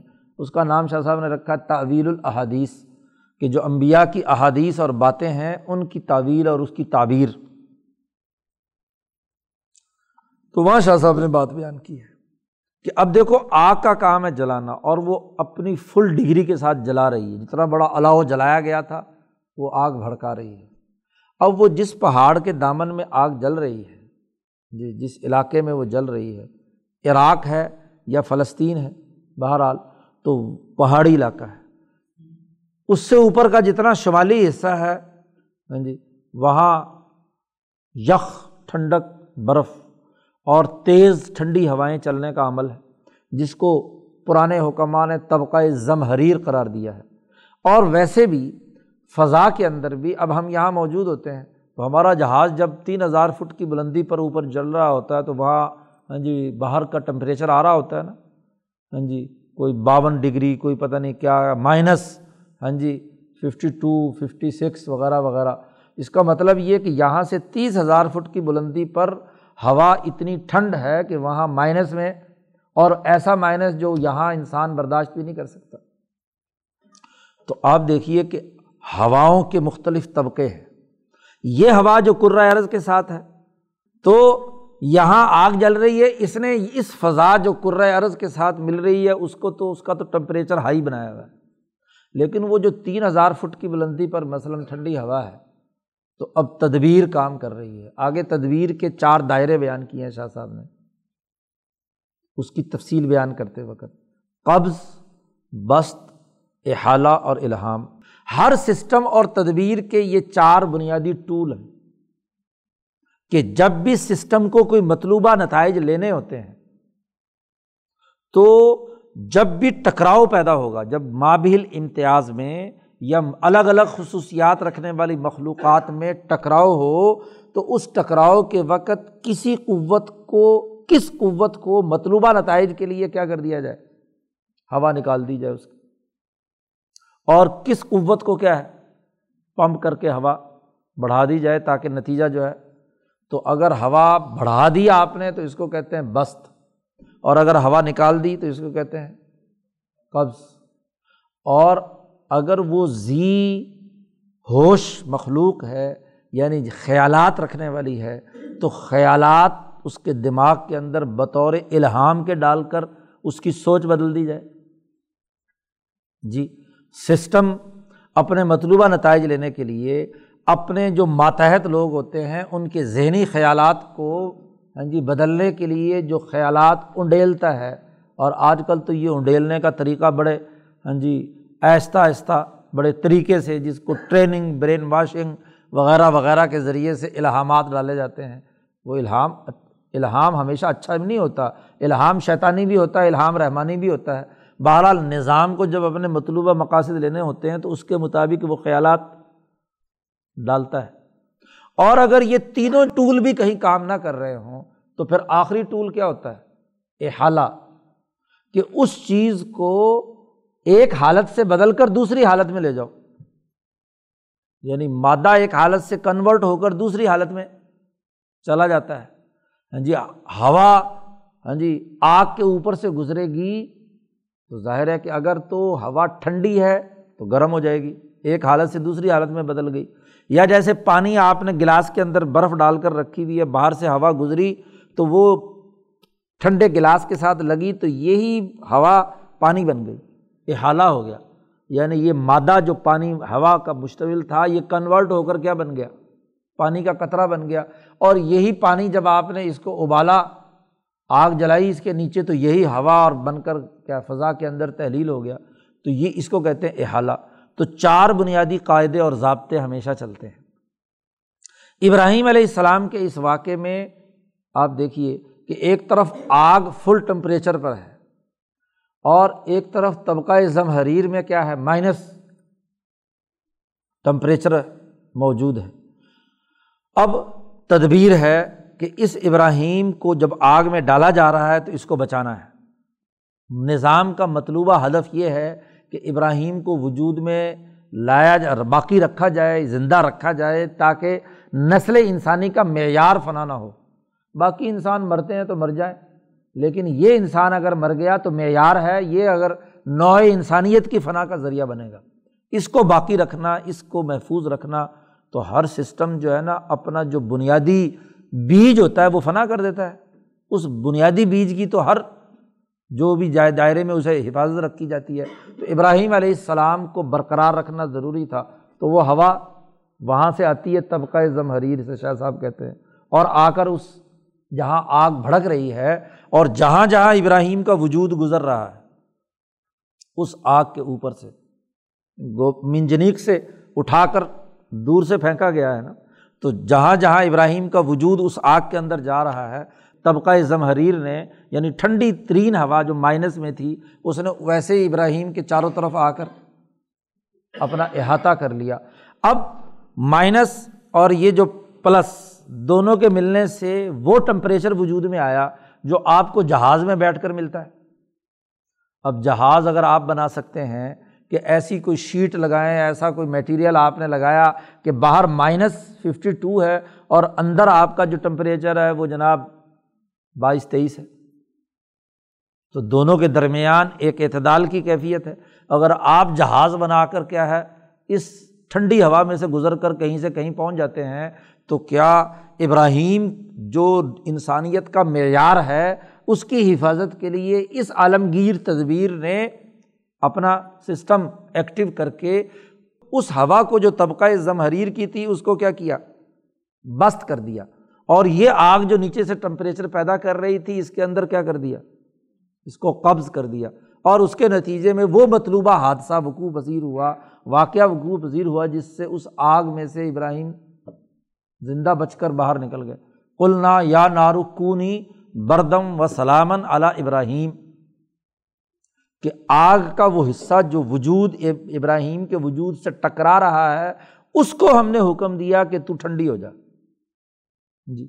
اب یہ ٹھنڈی ہونے کے لیے چونکہ اوپر سے دوسری ہوا کا بست ہو گیا، تو دونوں کے نتیجے میں وہ کیا ہو گئی؟ اعتدال کی حالت پیدا ہو گئی۔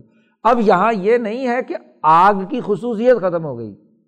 آگ اپنا کام کر رہی ہے نیچے، لیکن دوسری آگ کے ملنے سے اعتدال کی حالت پیدا ہونا، یہ بھی تو اس آگ کی یا اس ہوا کی خصوصیت ہے جو آگ کے درمیان اور اس ٹھنڈک کے درمیان موجود تھی۔ تو اس کو شاہ صاحب کہتے ہیں، دیکھو یہ ایک تدبیر ہے۔ اس تدبیر کے نتیجے میں ابراہیم کے وجود کے بقا کے کا انتظام کیا گیا۔ دو مثالیں۔ تیسری مثال دی و کما انا یوب علیہ السلام۔ کانا اجتماع فی بدنی ہی مادت المرض کہ ایوب علیہ السلام کے بدن میں مرض کا مادہ جمع ہو گیا۔ بیمار ہو گئے۔ اب جو کچھ انہوں نے غذا کھائی یا جس قسم کا وہاں کا ماحول، اس کے نتیجے میں ان کے وجود کے اندر مواد، زہریلا جمع ہونا شروع ہوا، جس نے پھوڑے، پھنسیاں اور جناب جس کو آج کل یہ کیا کہتے ہیں، سورا، سفلس اور سیکوسس وغیرہ جو زہر زہر ہیں، وہ ان کے جسم میں وجود میں آ گئے۔ اب ایک طرف ایوب نبی ہیں۔ جی۔ اور دوسری طرف اگر وہ اس مرض میں ختم ہو جاتے ہیں تو جس قوم کی طرف مبوس کیے گئے ہیں یا جس قوم کی اصلاح کے لیے وہ مقرر کیے گئے ہیں، وہ پورا کا پورا عمل کیا ہو جائے گا؟ وائنڈ اپ ہو جائے گا۔ تو اب مرض کا علاج بیان کیا گیا۔ فنش اللہ تعالیٰ آئین اللہ نے ان کے لیے ایک چشمہ پیدا کیا۔ اس چشمے کے اندر وہ تمام اجزاء تھے جو ان تمام زہروں کو جسم سے خارج کرنے کا سبب بننے کی اہلیت اور صلاحیت رکھتے تھے، تو آئین فی ہا شفا و مرض ہی ان کے مرض کے شفا بخشنے کے حوالے سے اس پانی نے اپنا کردار ادا کیا۔ پانی جیسے ہی پیا تو اس کے نتیجے میں وہ امراض خارج ہو کر باہر نکل گئے۔ تو تدبیر۔ ایسے ہی نبی اکرم صلی اللہ علیہ وسلم کی دنیا میں آمد اور آپ صلی اللہ علیہ وسلم کے انقلابی کام کی بھی ایک مثال دی تدبیر کے طور پر۔ کما ان اللہ تعالیٰ نظر الا اہل العرض نبی اکرم صلی اللہ علیہ وسلم کی دنیا میں آمد سے پہلے اللہ تبارک و تعالیٰ نے اس عرض پر جب نظر ڈالی نظرہ الا اہل العرض تو فماقاتہ ہم عربہ ہم و اجمہ ہوں تو عربوں کی اور اجمیوں کی، انسانی جتنے بھی اقوام اور یہاں نظام اور مملکتیں موجود تھیں ان کا جب انہوں نے جائزہ لیا اور دیکھا اللہ پاک نے، تو ان کی خرابیاں، ان کی ہاں جی تباہی اور بربادی کا پہلو جو ہے وہ اتنا غالب ہو چکا تھا کہ اگر یہ برقرار رہتا کیسر و کسرویت کا اور مکے کا یہ نظام، تو انسانیت اپنے انسانی شرف سے محروم ہو کر تباہی اور بربادی کے ایسے دھانے پر پہنچتی کہ فنا ہونے کے بالکل قریب ہے۔ اسی کو نبی اکرم صلی اللہ علیہ وسلم نے فرمایا کہ بعث انا وساعت کا ہاتعین کیونکہ جب بھی کسی مرکب کے اندر ایسی خرابی پیدا ہو جائے، جس سے اس کی حیت ترکیبیہ ٹوٹنے لگے، اس کے ایٹم ٹوٹنے لگیں تو ظاہر ہے کہ وہ مرکب بکھر جائے گا۔ قیامت اس پورے کرۂ ارض اور اس پوری جو نظام ہمارا گرد و پیش میں مخلوقات کا موجود ہے اس کے اس حیات ترکیبیہ کے ٹوٹنے کا نام ہے۔ اور وہ تبھی ہوگا کہ جب اس میں کوئی نفع بخش یا اعلیٰ درجے کی صلاحیت رکھنے والی مخلوق ختم ہو جائے، کیونکہ جب اس کا مقصد ہی ختم ہو گیا تو ہر بدبودار یا ہر سڑی ہوئی مخلوق کا یہی عمل ہوتا ہے کہ وہ فنا کی گھاٹ اتار دی جاتی ہے۔ تو اللہ نے جب قرۂۂ عرض پر نظر دوڑائی اور دیکھا عربوں کے نظام کو بھی، جس کا مرکز مکہ مکرمہ ابو جہل اتبا شہبہ تھے اور اجمیوں کے بھی یعنی کیسر و کسرا کو بھی، تو ان کی خرابیاں اور ان کی کوتاہیاں جو ہیں، وہ اللہ نے دیکھی تو اللہ کو شدید غصہ آیا۔ موقع تھا اللہ نے بوز کا اظہار کیا، غصے کا اظہار کیا۔ اور اس بوز کے اظہار کے لیے اللہ پاک نے فوحا الا نبی ہی صلی اللہ علیہ وسلم۔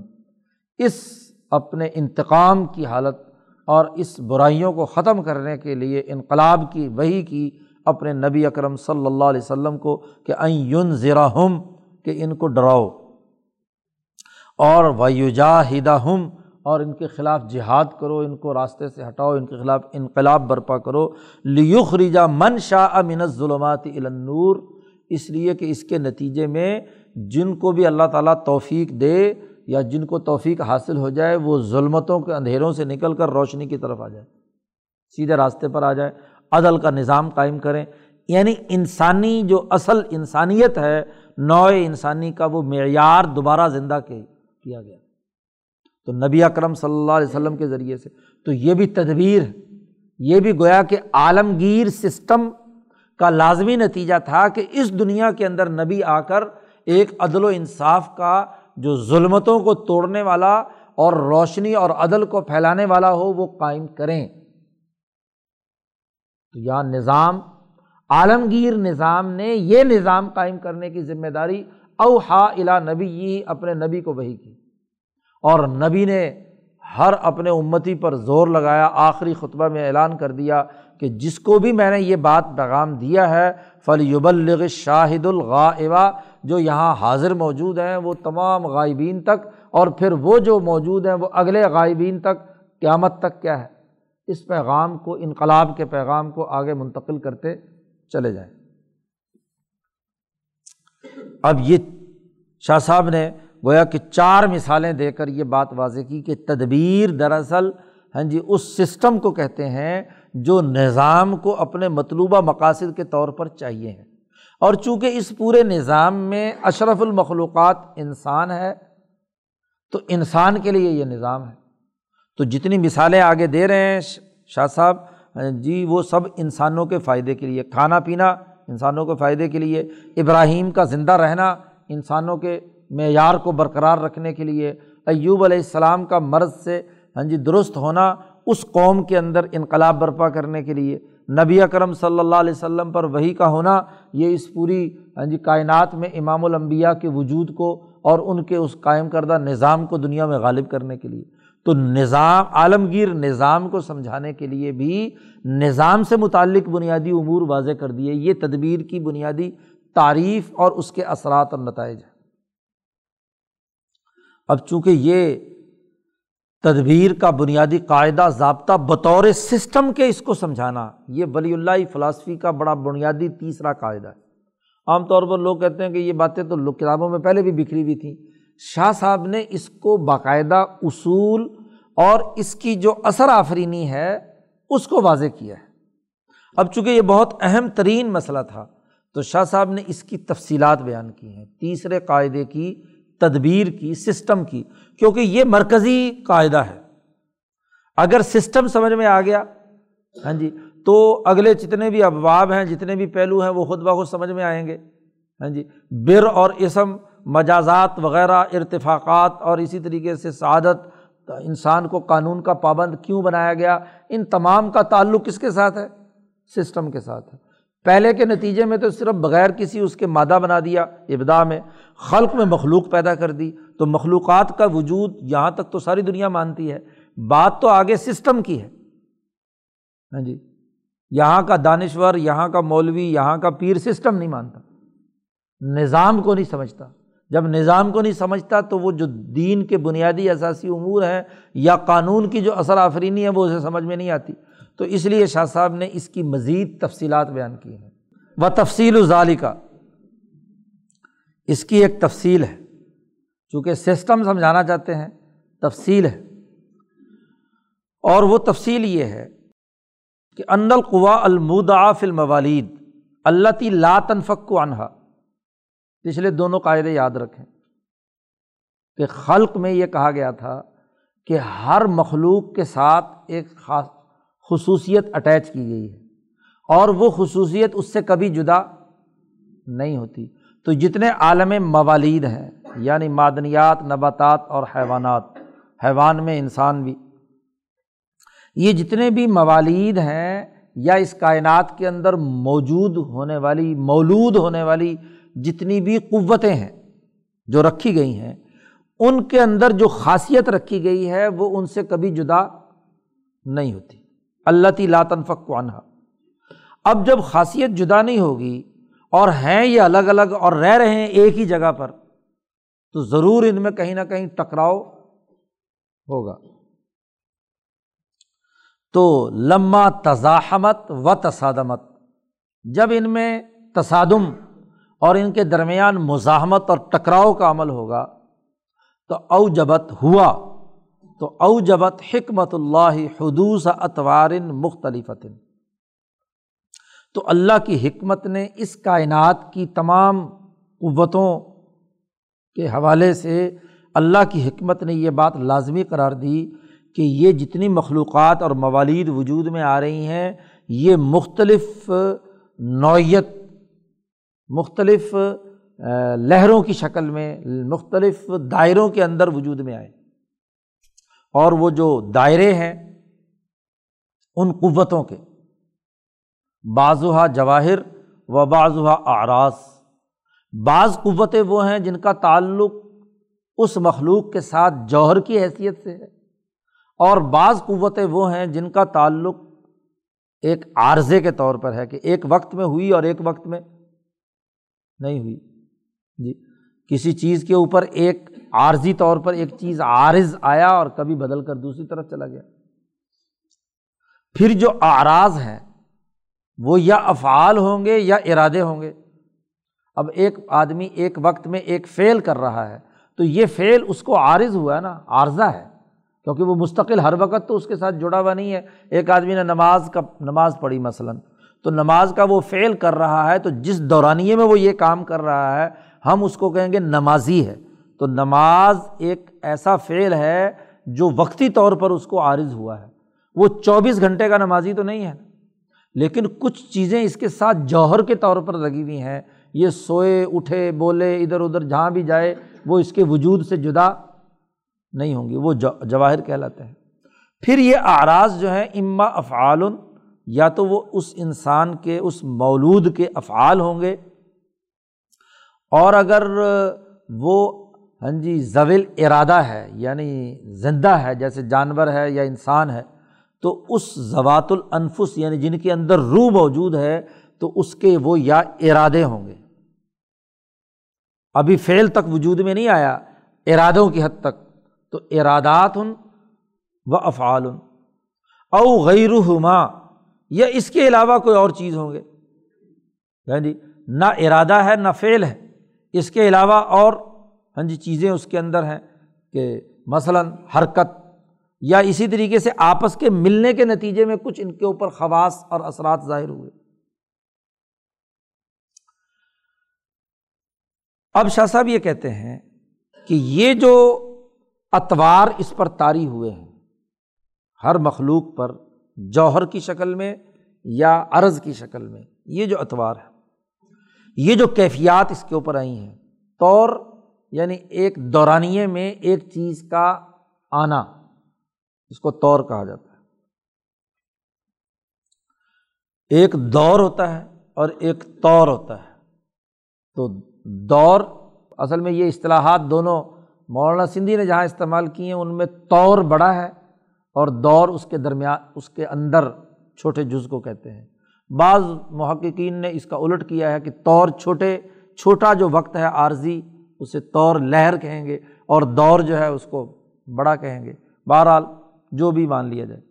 و تلکل اتوار لا شرفیہ بیمانہ عدم سعودوری ما یکتزی سبب ہو او صدوری ضد ما یکتزی یہ جو حالت تاری ہوتی ہے یا یہ جو جوہر کے طور پر اس کے اندر موجود ہوتی ہے، اس میں فیس آتی ہی نہ تو کوئی برائی ہے، کوئی خرابی نہیں۔ یہ جو عارضی طور پر اوقات انسان کے اوپر طاری ہوتے ہیں لا شرفیہ اس میں کسی قسم کی کوئی برائی نہیں، ان معنی میں کہ عدم صدوری ما یکتزی ہی سبب ہو کہ اس کے سبب، اس کی جو علت ہے، اس نے اس طور کو پیش کرنے یا وجود بخشنے کے حوالے سے کردار ہی ادا نہیں کیا۔ کوئی بھی طور یا فعل تب ہوگا کہ جب اس کا سبب پایا جائے گا۔ اگر سبب تقاضا نہیں کر رہا تو وہ وجود میں کیسے آئے گی؟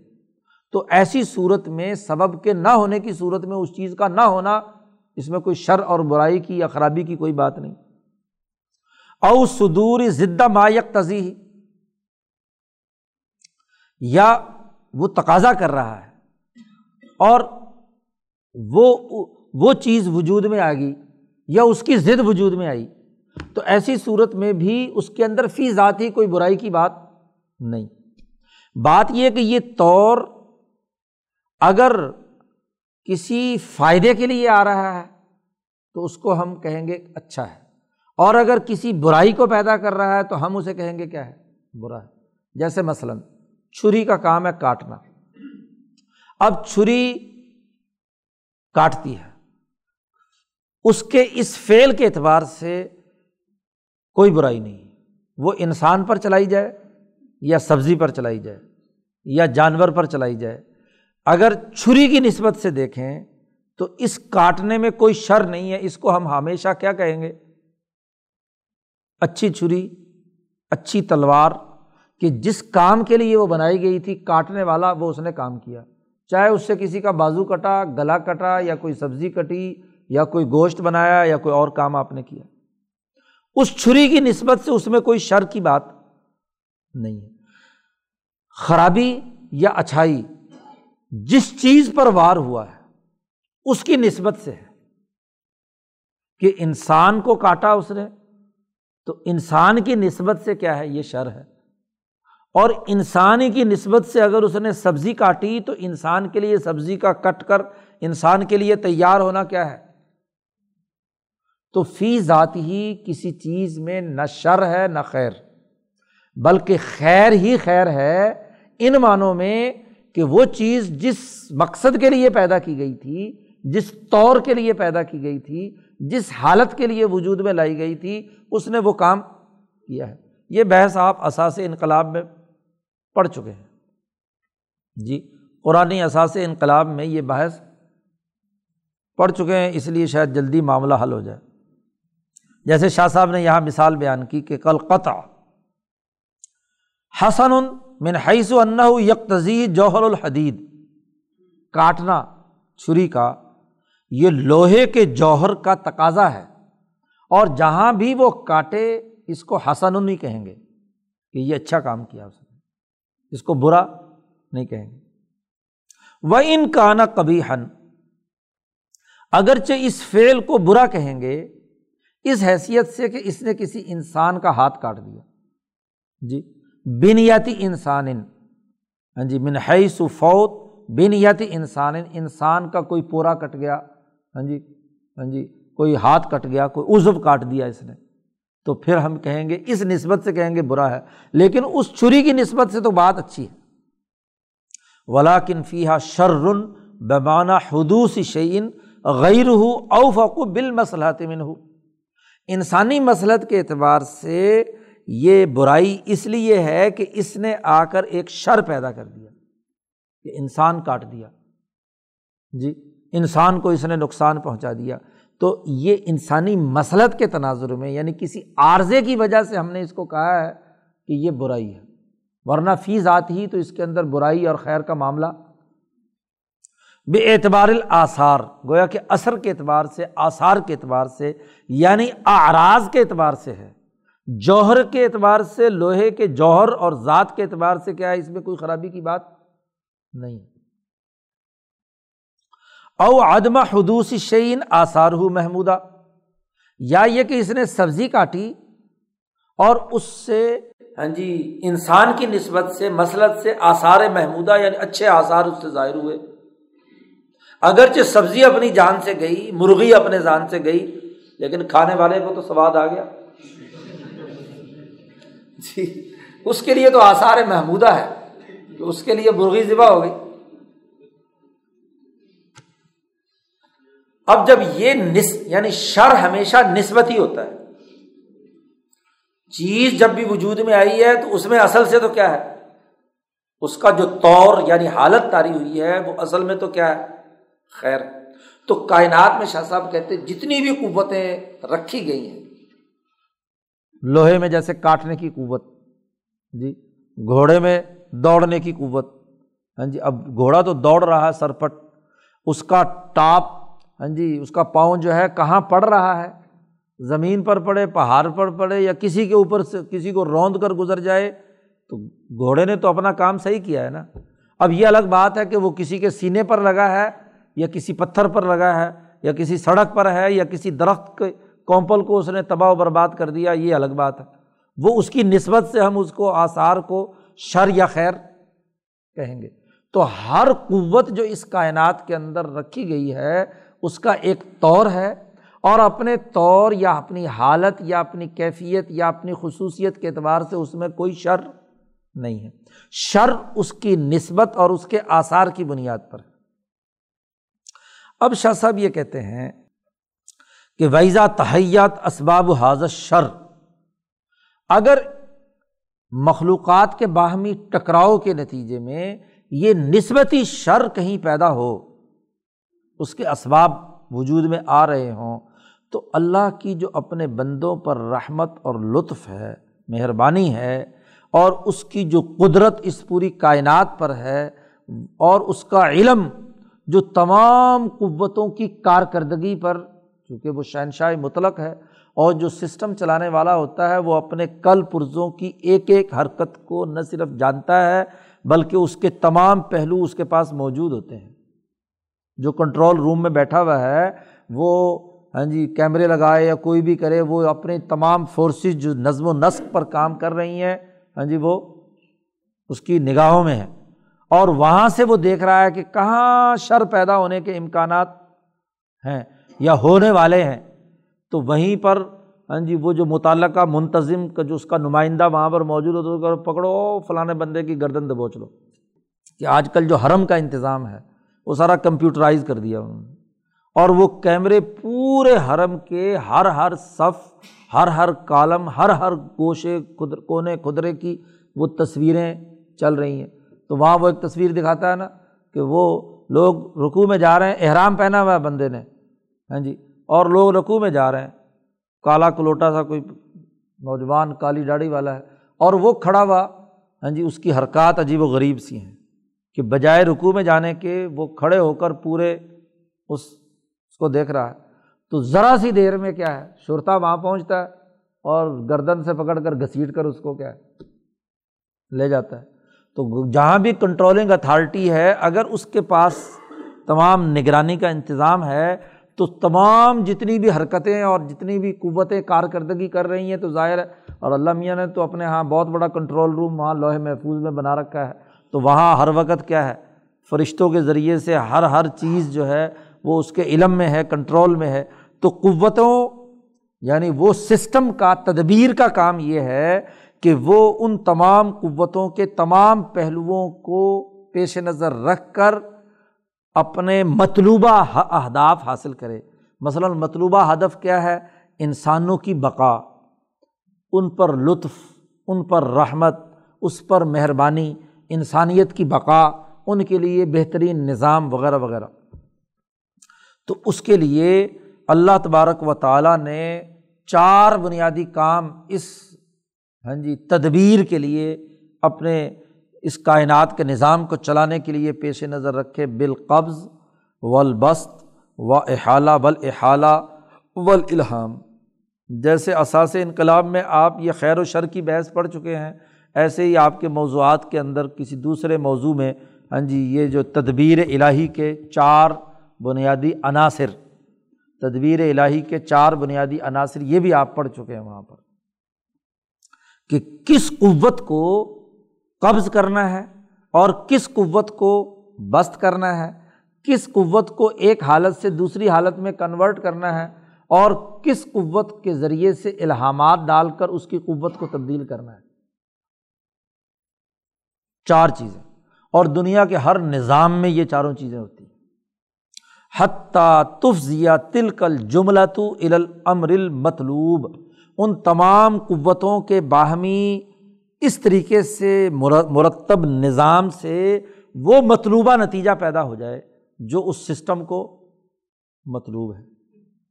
اور چونکہ کائنات کا نظام اللہ تبارک و تعالیٰ نے عدل پر قائم کیا ہے، انسانیت کی بقا پر قائم کیا ہے، تو قوتوں کا جو مجموعی عمل ہے، اس پورے مجموعی عمل کا ہدف انسانی بقا ہے۔ اور اس انسانیت کی حفاظت کے لیے ہی سارا کام ہے۔ مثلاً ایک انسان کی حفاظت کے لیے ستر ہزار فرشتے ہاں جی مقرر ہیں جو اس کے جسم کی ساخت کو برقرار رکھنے، اس کائنات میں موجود دیگر جو قوتیں یا شعائیں یا ریزز موجود ہیں، ان کا انسانی وجود کو تحلیل و ہاں جی تباہ و برباد کرنے کا جو عمل ہے، اس کو روکنے کے لیے، اس کے اوپر وہ فرشتوں کا پورا ایک ہاں جی مربوط نظام موجود ہے جو اس کی بقا کے لیے کردار ادا کرتا ہے، وغیرہ وغیرہ۔ اس تدبیر کے بنیادی دائرے وہی چار ہیں۔ اب چاروں کی شاہ صاحب نے تعریف کر کے تدبیر کا یعنی سسٹم کے جو مطلوبہ نتائج کے چار ہتھیار ہیں، ان کا تذکرہ کر کے اس تدبیر یا سسٹم کو واضح کر دیا۔ نمبر ایک، عمل قبض۔ قبض قوتوں کو روکنا، ان کی لگامیں کھینچ لینا کہ قوت کے اندر اس درجے کی طاقت نہ رہے کہ وہ وہ شر والی حالت پیدا کر سکے۔ فمثال ہو ما ورد فی الحدیث، جو حدیث میں آیا ہے۔ جی بخاری شریف اور مسلم میں یہ روایت ہے، بخاری میں بھی موجود ہے۔ نبی اکرم صلی اللہ علیہ وسلم نے فرمایا کہ مدینہ منورہ میں ایک مومن انسان ہوگا اور وہ باہر جب نکلے گا، دجال آئے گا، تو دجال کے بارے میں حضور صلی اللہ علیہ وسلم نے فرمایا کہ پوری دنیا میں گھومے گا۔ وہ آور بہنگا دجال جو سب سے آخر میں آئے گا، جس کو مسیح الدجال کہا جاتا ہے۔ مسیح یعنی پورے قرۂۂ ارض پر سیر کرنے والا۔ عیسیٰ کو بھی مسیح کہا جاتا ہے۔ مسیح سیاحت سے ہے۔ کہ سیاحت کرنے والا، پوری دنیا میں گھوم پھرنے والا۔ تو عیسیٰ علیہ السلام بھی پوری دنیا میں گھومیں گے، اس لیے ان کو مسیح کہا جاتا ہے۔ اور دجال بھی پوری دنیا میں گھومے گا، اس لیے اس کو مسیح الدجال کہا جاتا ہے۔ مسیح کوئی ہاں جی کوئی مقدس لفظ نہیں ہے کہ اس کو کہا جائے کہ جی دجال کے لیے کیوں استعمال ہوا۔ جو بھی مسیح ہو یعنی سیاحت کرنے والا ہو، اس کو کیا کہا جاتا ہے؟ یسوع تو الگ ہو گیا نا، وہ تو نام ہو گیا۔ یسوع تو وہی عیسیٰ ہے نا۔ یسوع جو ہے عبرانی زبان میں عربی کا عیسیٰ ہے۔ جی جیسے جیکب جو ہے وہ یعقوب ہے۔ جی وغیرہ وغیرہ۔ تو اظہاق ہاں جی اسحاق علیہ السلام ہے۔ تو ایسے یسوع جو ہے وہ عیسیٰ یعنی انہوں نے گویا کہ الٹا کر دیا۔ عین آخر میں لے گئے، عربی والوں نے عین شروع میں لے آئے۔ تو یسوع مسیح حضرت عیسیٰ علیہ السلام۔ تو اس حدیث میں ہے کہ دجال پوری دنیا میں گھومے پھرے گا۔ لیکن دو مقامات ایسے ہیں کہ جہاں دجال کا داخلہ ممنوع ہے۔ مکہ مکرمہ، جس کو اللہ نے اپنا حرم قرار دیا ہے۔ ان اللہ ہر رما مکہ تھا۔ اللہ نے اس مکہ کو محترم قرار دیا ہے اور اس احترام کی وجہ سے دجال پر یہاں کا داخلہ حرام قرار دے دیا۔ اور نبی اکرم صلی اللہ علیہ وسلم جب یسرف پہنچے اور اسے مدینہ بنایا تو حضور صلی اللہ علیہ وسلم نے فرمایا کہ میں اللہ سے دعا مانگتا ہوں کہ اے اللہ جیسے تو نے اپنے لیے مکہ حرام قرار دیا ہے، ایسے ہی میرا یہ شہر مدینہ، اسے بھی تو کیا ہے؟ محترم قرار دے دے۔ اس لیے اس کو حرم نبوی کہا جاتا ہے۔ تو حضور صلی اللہ علیہ وسلم نے فرمایا کہ دجال نہ مکہ میں داخل ہو سکتا، نہ مدینہ میں۔ چونکہ یہ اللہ اور اس کے رسول کا حما ہے اور کسی کے ہما یا کسی کے پروٹوکول کے، کسی بادشاہ اور شہنشاہ کے پروٹوکول کو کوئی بھی توڑ کر نہیں جا سکتا۔ جی۔ باقی سارے حرم تباہ ہو جائیں گے۔ لیکن یہ دو حرم جو ہے، ان کے اندر دجال داخل نہیں ہو سکے گا۔ اس کی وجہ کہ قیامت تک کے لیے محمد مصطفیٰ صلی اللہ علیہ وسلم اس شہنشاہ مطلق کے اس قرۂۂ عرض پر شہنشاہ ہیں۔ اور جو حضرت نونوتوی رحمۃ اللہ علیہ نے آب حیات میں گفتگو کی ہے، وہ یہ کہ حضور صلی اللہ علیہ و سلم اپنی قبر مبارک میں زندہ ہیں قیامت تک۔ جی آب حیات میں جو گفتگو کی ہے کہ وہ زندہ موجود ہیں اور جب زندہ موجود ہیں اپنی قبر مبارک میں تو ان کا حرم جی وہاں دجال کا داخلہ ہاں جی اسی لیے ممنوع ہے کہ وہاں بادشاہ وقت موجود ہے اپنے روضۂ مبارکہ میں، زندہ ہے۔ اور اسی لیے مولانا نانوتوی رحمۃ اللہ علیہ نے لکھا ہے کہ نبی کی بیویوں سے شادی کرنا بھی اسی لیے حرام ٹھہرا۔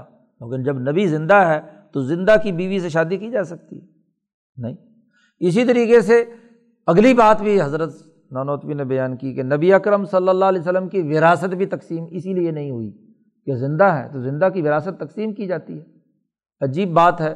ہاں جی اہل بیت کے ہاں جی محبت کے اندر ہاں جی غرق رہنے والے لوگ نبی کو پہلے تو نوز باللہ ہاں جی وفات والا مانتے ہیں۔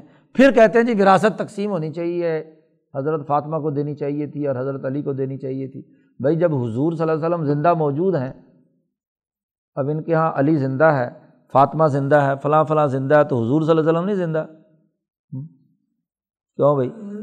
اگر امام علی رضا اپنے روزے میں زندہ ہے، امام حسین اپنی قبر میں زندہ ہے اور جب حضور زندہ ہے تو ان کی وراثت کیسے تقسیم ہونی چاہیے؟ وراثت تو مردے کی تقسیم ہوتی ہے۔ ہاں الٹے دینے پڑتے ہیں۔ ہاں جی۔ تو بات یہ ہے کہ حضور چونکہ اپنی قبر میں مبارک میں موجود ہیں، اس لیے ان کے حرم کے اندر چاروں طرف تو حضور صلی اللہ علیہ وسلم نے فرمایا، مدینہ کے اس وقت جب دجال نکلے گا، سات بڑے بڑے گیٹ ہوں گے، انقابل مدینہ۔ مدینہ کے بڑے بڑے سات دروازے ہوں گے۔ اور ان در، ہر دروازے پر اللہ پاک نے دو بڑے بڑے طاقتور فرشتے مقرر کر رکھے ہیں۔ تو دجال جیسے ہی اس گیٹ کے قریب پہنچے گا تو اس کی دھنائی ہوگی تو بھاگ جائے گا۔ تو پھر مدینہ مدینہ میں جھٹکا آئے گا۔ مدینہ میں زلزلے آئیں گے، تین زلزلے، ثلاثہ رجفات، تین زلزلے آئیں گے۔ اور جتنے شیطان کے یا دجال کے ساتھ کوئی تعلق رکھنے والے ہوں گے نا، جو ڈل مل یقین ہوں گے، وہ وہاں سے بھاگ کر باہر نکل جائیں گے۔ تو ظاہر ہے کہ وہاں سے چھانٹی ہوگی نا۔ آخر زمانے میں کچھ منافق بھی وہاں پہنچ سکتے ہیں۔ اس لیے وہ اس کے ذریعے سے کیا ہلا کر ہاں جی باہر بھاگیں گے تو باہر بھاگیں گے تو دجال کے جنگل میں پھنسیں گے، دجال کے اعلی کار بنیں گے۔ تو جب ساری صفائی ہو جائے گی تو وہاں اس مدینے کے مومنین میں سے ایک مومن باہر نکلے گا۔ گیٹ کراس کر کے باہر جائے گا اور وہاں وہ دجال کے ساتھ اس کا مکالمہ ہوگا۔ اس نے باہر نکل کر دجال کو کہنا ہے۔ جال کے ساتھ جو اس کی گفتگو ہے وہ نقل کی ہے یہاں کہ وہاں وہ مومن کہے گا اس دجال کو کہ تو کافر ہے۔ وہ کہے گا میں رب ہوں۔ دعوت اس کا یہ ہوگا نا کہ انا ربو کو ملا میں بڑا رب ہوں، خدا ہوں، مجھے خدا مانو، تسلیم کرو۔ تو وہ کہے گا کہ کیا ہے؟ تو تو دجال ہے، تو تو کافر ہے۔ کیونکہ اس کے ماتھے پہ لکھا ہوا ہوگا اور وہ اس مومن کو نظر آئے گا۔ کاف، الف، فا، را۔ اب وہ جو ہاں جی اس کی بنیاد پر وہ کہے گا کافر ہے۔ اس نے کہا اچھا میں تو خدا ہوں، میں مار بھی دیتا ہوں، زندہ بھی کر دیتا ہوں۔ تو اس مومن آدمی کو وہ قتل کرے گا، قتل ہو جائے گا، مر جائے گا۔ مرنے کے بعد دوبارہ اٹھائے گا، زندہ کر دے گا۔ اس کے پاس ایسی ٹیکنالوجی یا سائنس اس زمانے کی آ جائے گی کہ اس مردے کی جو چھتیس گھنٹے تک مرنے والے کا دماغ زندہ رہتا ہے، اس کی اساس پر اس کے وجود کو کیا دوبارہ زندہ۔ آج یہی کہتے ہیں نا ڈاکٹر لوگ کہ کوئی بندہ مر جاتا ہے تو اس کا دماغ ہاں جی چھتیس گھنٹے تک دماغ زندہ رہتا ہے۔ وہ نکل گیا۔ اگر دماغ کی زندگی باقی ہے تو باقی وجود کو بھی کہیں نہ کہیں کسی نہ کسی وقت جا کر زندگی بخشنے کا علم و فن حضرات ڈاکٹر صاحبان شاید حاصل کر لیں گے اور وہ جال بھی کوئی بڑا ہی ڈاکٹر ہوگا لگتا ہے۔ یا ڈاکٹروں کا علم چرایا ہوا ہوگا۔ یعنی اپنے دور کی سائنس، ٹیکنالوجی اور میڈیکل سائنس کو وہ ضرور جانتا ہوگا۔ تو وہ اس مردے کو کیا دوبارہ زندہ کر دے گا۔ اور زندہ کر کے پھر اس سے پوچھے گا کہ ہاں اب بتا، اب تو تجھے میں نے مار کر بھی زندہ کر دیا۔ تو تو کیا ہے؟ بتا اب کہ میں خدا ہوں یا نہیں؟ تو وہ کہے گا، میں اس بات کی پکی گواہی دیتا ہوں، میرے رسول نے بتلایا ہے کہ اب تو تو پکا ہی کافر ہے نا۔ ہاں جی۔ پہلے تو اگر کوئی شک تھا تو وہ شک بھی نکل گیا، اب تو تو پکا کافر ہے۔ اب جب دوسری دفعہ قتل کرنے کا ارادہ کرے گا تو اس کی سائنس مائنس سب کاری کیا ہو جائے گی؟ فیل ہو جائے گی، کیونکہ اس وقت اس مومن کے دماغ اور قلب کا تعلق اس حضرت القدس یا مالا اعلیٰ کے ساتھ ہوگا کہ جس کی پاور اس کے اس قتل کے کردار کو بھی کیا ہے یا اس کے اس عمل کو بھی کیا ہے روک دے گی۔ تدبیر ہے نا؟ تو شاہ صاحب نے یہاں قبض کی مثال دی ہے کہ دجال جو ہے وہ ان دجال یرید ان یقت العبد المومن فی المرت ثانیہ کہ دجال اس مومن بندے کو دوسری مرتبہ قتل کرنے کا ارادہ کرے گا، تو فلم یق در اللہ تعالیٰ علیہ، اللہ تعالیٰ اس کو قدرت نہیں دے گا کہ اس مومن کو وہ قتل کر سکے۔ صحتی دائیت القتل و سلامتی ادواتی ہی باوجود اس بات کے کہ جس آلے سے، جس زہر سے، جس کیمیکل سے اس نے پہلے اسے قتل کیا تھا، وہ بھی اسی طرح اپنا فنکشنل ہے، کام کر رہا ہے، اور وہ جو آلات اور ذریعے جس کے ذریعے سے اس کو مارنا تھا، وہ بھی درست ہیں۔ وہ اپنی جگہ پر کام کر رہے ہیں، لیکن اس کے باوجود بھی وہ مومن قتل نہیں ہوگا۔ تو یہ گویا کہ اس کی، اس قوت جو قتل کرنے کی صلاحیت تھی، اس کو کیا ہو جائے گا؟ قبض روک لیا جائے گا۔ وہ عمل بست اور بست کی مثال کیا ہے؟ قوت کا وافر مقدار میں آنا۔ مثال اس کی وہ ہے کہ جو اللہ تبارک و تعالیٰ نے حضرت ایوب علیہ السلام کے لیے چشمہ زمین میں سے نکالا تھا، کس بنیاد پر؟ برقز ہل عرض قرآن نے کہا ہے نا، ارکز برزرک حاضہ مختصل ہاں جی باردن شراب، کہ اپنے پاؤں کی ایڑی زمین پر اس کی ٹھوکر مار۔ تو جیسی ٹھوکر مارو گے تو اس میں سے چشمہ پھوٹے گا۔ اب عام حالات میں کوئی آدمی کتنی ٹھوکریں مارے زمین سے تو چشمہ پھوٹتا ہے؟ کوئی نہیں پھوٹ سکتا۔ تو وہ تو بلکہ اسی نوے فٹ تک بور کرنا پڑتا ہے، پھر کہیں جا کر پانی نکلتا ہے۔ خاصی مصیبت کرنی پڑتی ہے۔ لیکن ایوب علیہ السلام سے کہا گیا کہ آپ اپنی ایڈی ماریں تو یہاں سے چشمہ نکلے گا۔ اب یہ قوت جو پانی کے نکلنے کی ہے جی اب اس میں بست ہوا ہے۔ اور پہاڑی علاقوں میں ایسی بہت ساری مثالیں بن سکتی ہیں کہ جہاں کاریز زمین کے اندر چل رہی ہوتی ہیں، تو ان میں ہاں جی اس طرح کے معمولات ہو سکتے ہیں۔ اس کی بھی شاہ صاحب نے تفصیلات بیان کی ہیں ہاں جی جہاں ایوب علیہ السلام کے واقعے پر تعویر الحادیث میں گفتگو کی ہے۔ ولی صف العادتی عام طور پر عادت طریقۂ کار یہ ہے کہ کسی ٹھوکر مارنے سے پانی نہیں نکلتا۔ اور وہ اقدر بعض المخلصین من عبادی فی الجہادی علامہ تصور العقل و مثل تلکل ابدان ولامن اضافیہ ایسے ہی بعض جو اللہ کے مخلص بندوں یا صحابہ کے حوالے سے آتا ہے کہ بعض جہادوں میں انہوں نے ایسے ایسے کام اپنے جسم سے کیے ہیں کہ عقل اس کا بظاہر تصور نہیں کر سکتی، نہ وہ، نہ اس جیسا کوئی اور ہاں جی آدمی، جیسے مثلاً ایک حدیث حضرت علی کے بارے میں یہ جو شیعہ حضرات بھی بیان کرتے ہیں اور سنیوں کی کتابوں میں بھی، لیکن بہت ہی کمزور حدیث ہے۔ ہاں جی بہت ساری حدیثیں ہیں، لیکن ساری کی ساری ضعیف ہیں، کمزور ہیں۔ صنعت بہرحال ٹھیک نہیں ہے۔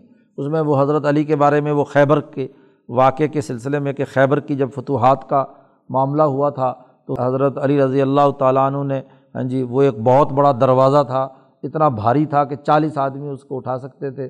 وہ اکیلے حضرت علی نے اٹھا کر ہاں جی وہ کھیڑ کر باہر پھینک دیا، گیٹ جو ہے۔ تو بہرحال یہ روایت کسی اہل سنت کی کسی کتاب میں مستند اور صحیح ذرائع سے نہیں ہے۔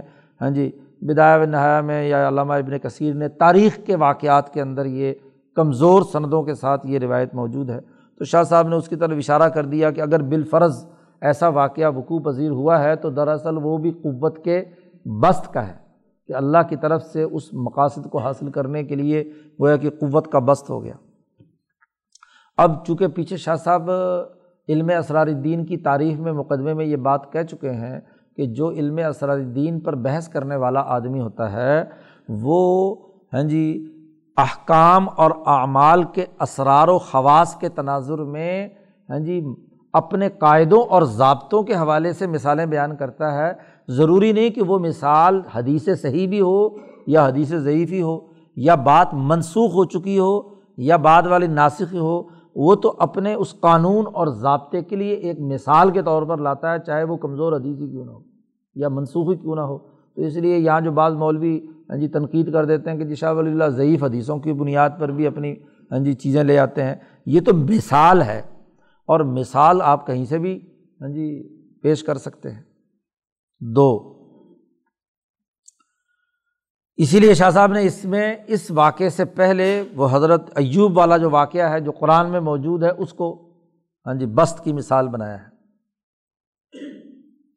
وہ عمل احالہ احالہ کسے کہتے ہیں؟ اس کی مثال شاہ صاحب نے یہاں بیان کی کہ وہ آگ جو لکڑی سے بھڑک کر اوپر پہنچی ہے اور ادھر سے طبقۂ زمحریری وہاں آیا، اس کے نتیجے میں یہ آگ جو ابراہیم کے جسم کے ساتھ وجود لگ رہی ہے، یہ آگ تحویل ہو گئی، حالت بدل گئی کہ آگ سے اس کا ٹمپریچر بڑھ رہا اور اس ٹھنڈی ہوا سے وہ اس کا ٹمپریچر اعتدال میں آ گیا۔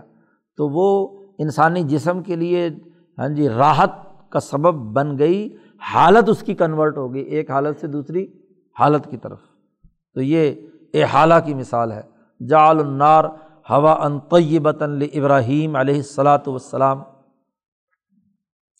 جہاں تک الہام کی مثال ہے، تو الہام کی مثال قرآن کا وہ قصہ ہے جو خضر علیہ السلام کا آپ نے صورت کہف میں کئی دفعہ سنا ہے اور پڑھا ہے کہ وہاں حضرت خضر علیہ السلام کو الہام ہوا کہ وہ کشتی کے تختے اکھیڑ دیے جائیں۔ ہاں جی تو اس الہام، تکوینی الہام کے سبب انہوں نے یہ کام کیا۔ یا یہی الہام جو ہے خضر کو ہوا کہ وہ دیوار جو ٹیڑھی ہے بچوں کی جس کا اس کے نیچے خزانہ اس کو سیدھا کر دیا جائے۔ یا اسی طریقے سے الہام ہوا خضر علیہ السلام کو کہ یہ بچہ بڑا ہو کر اپنے ماں باپ کے لیے کیا مصیبت بنے گا، لہٰذا اس کو ابھی سے کیا ہے؟ فارغ کر دینا چاہیے، قتل کر دینا چاہیے۔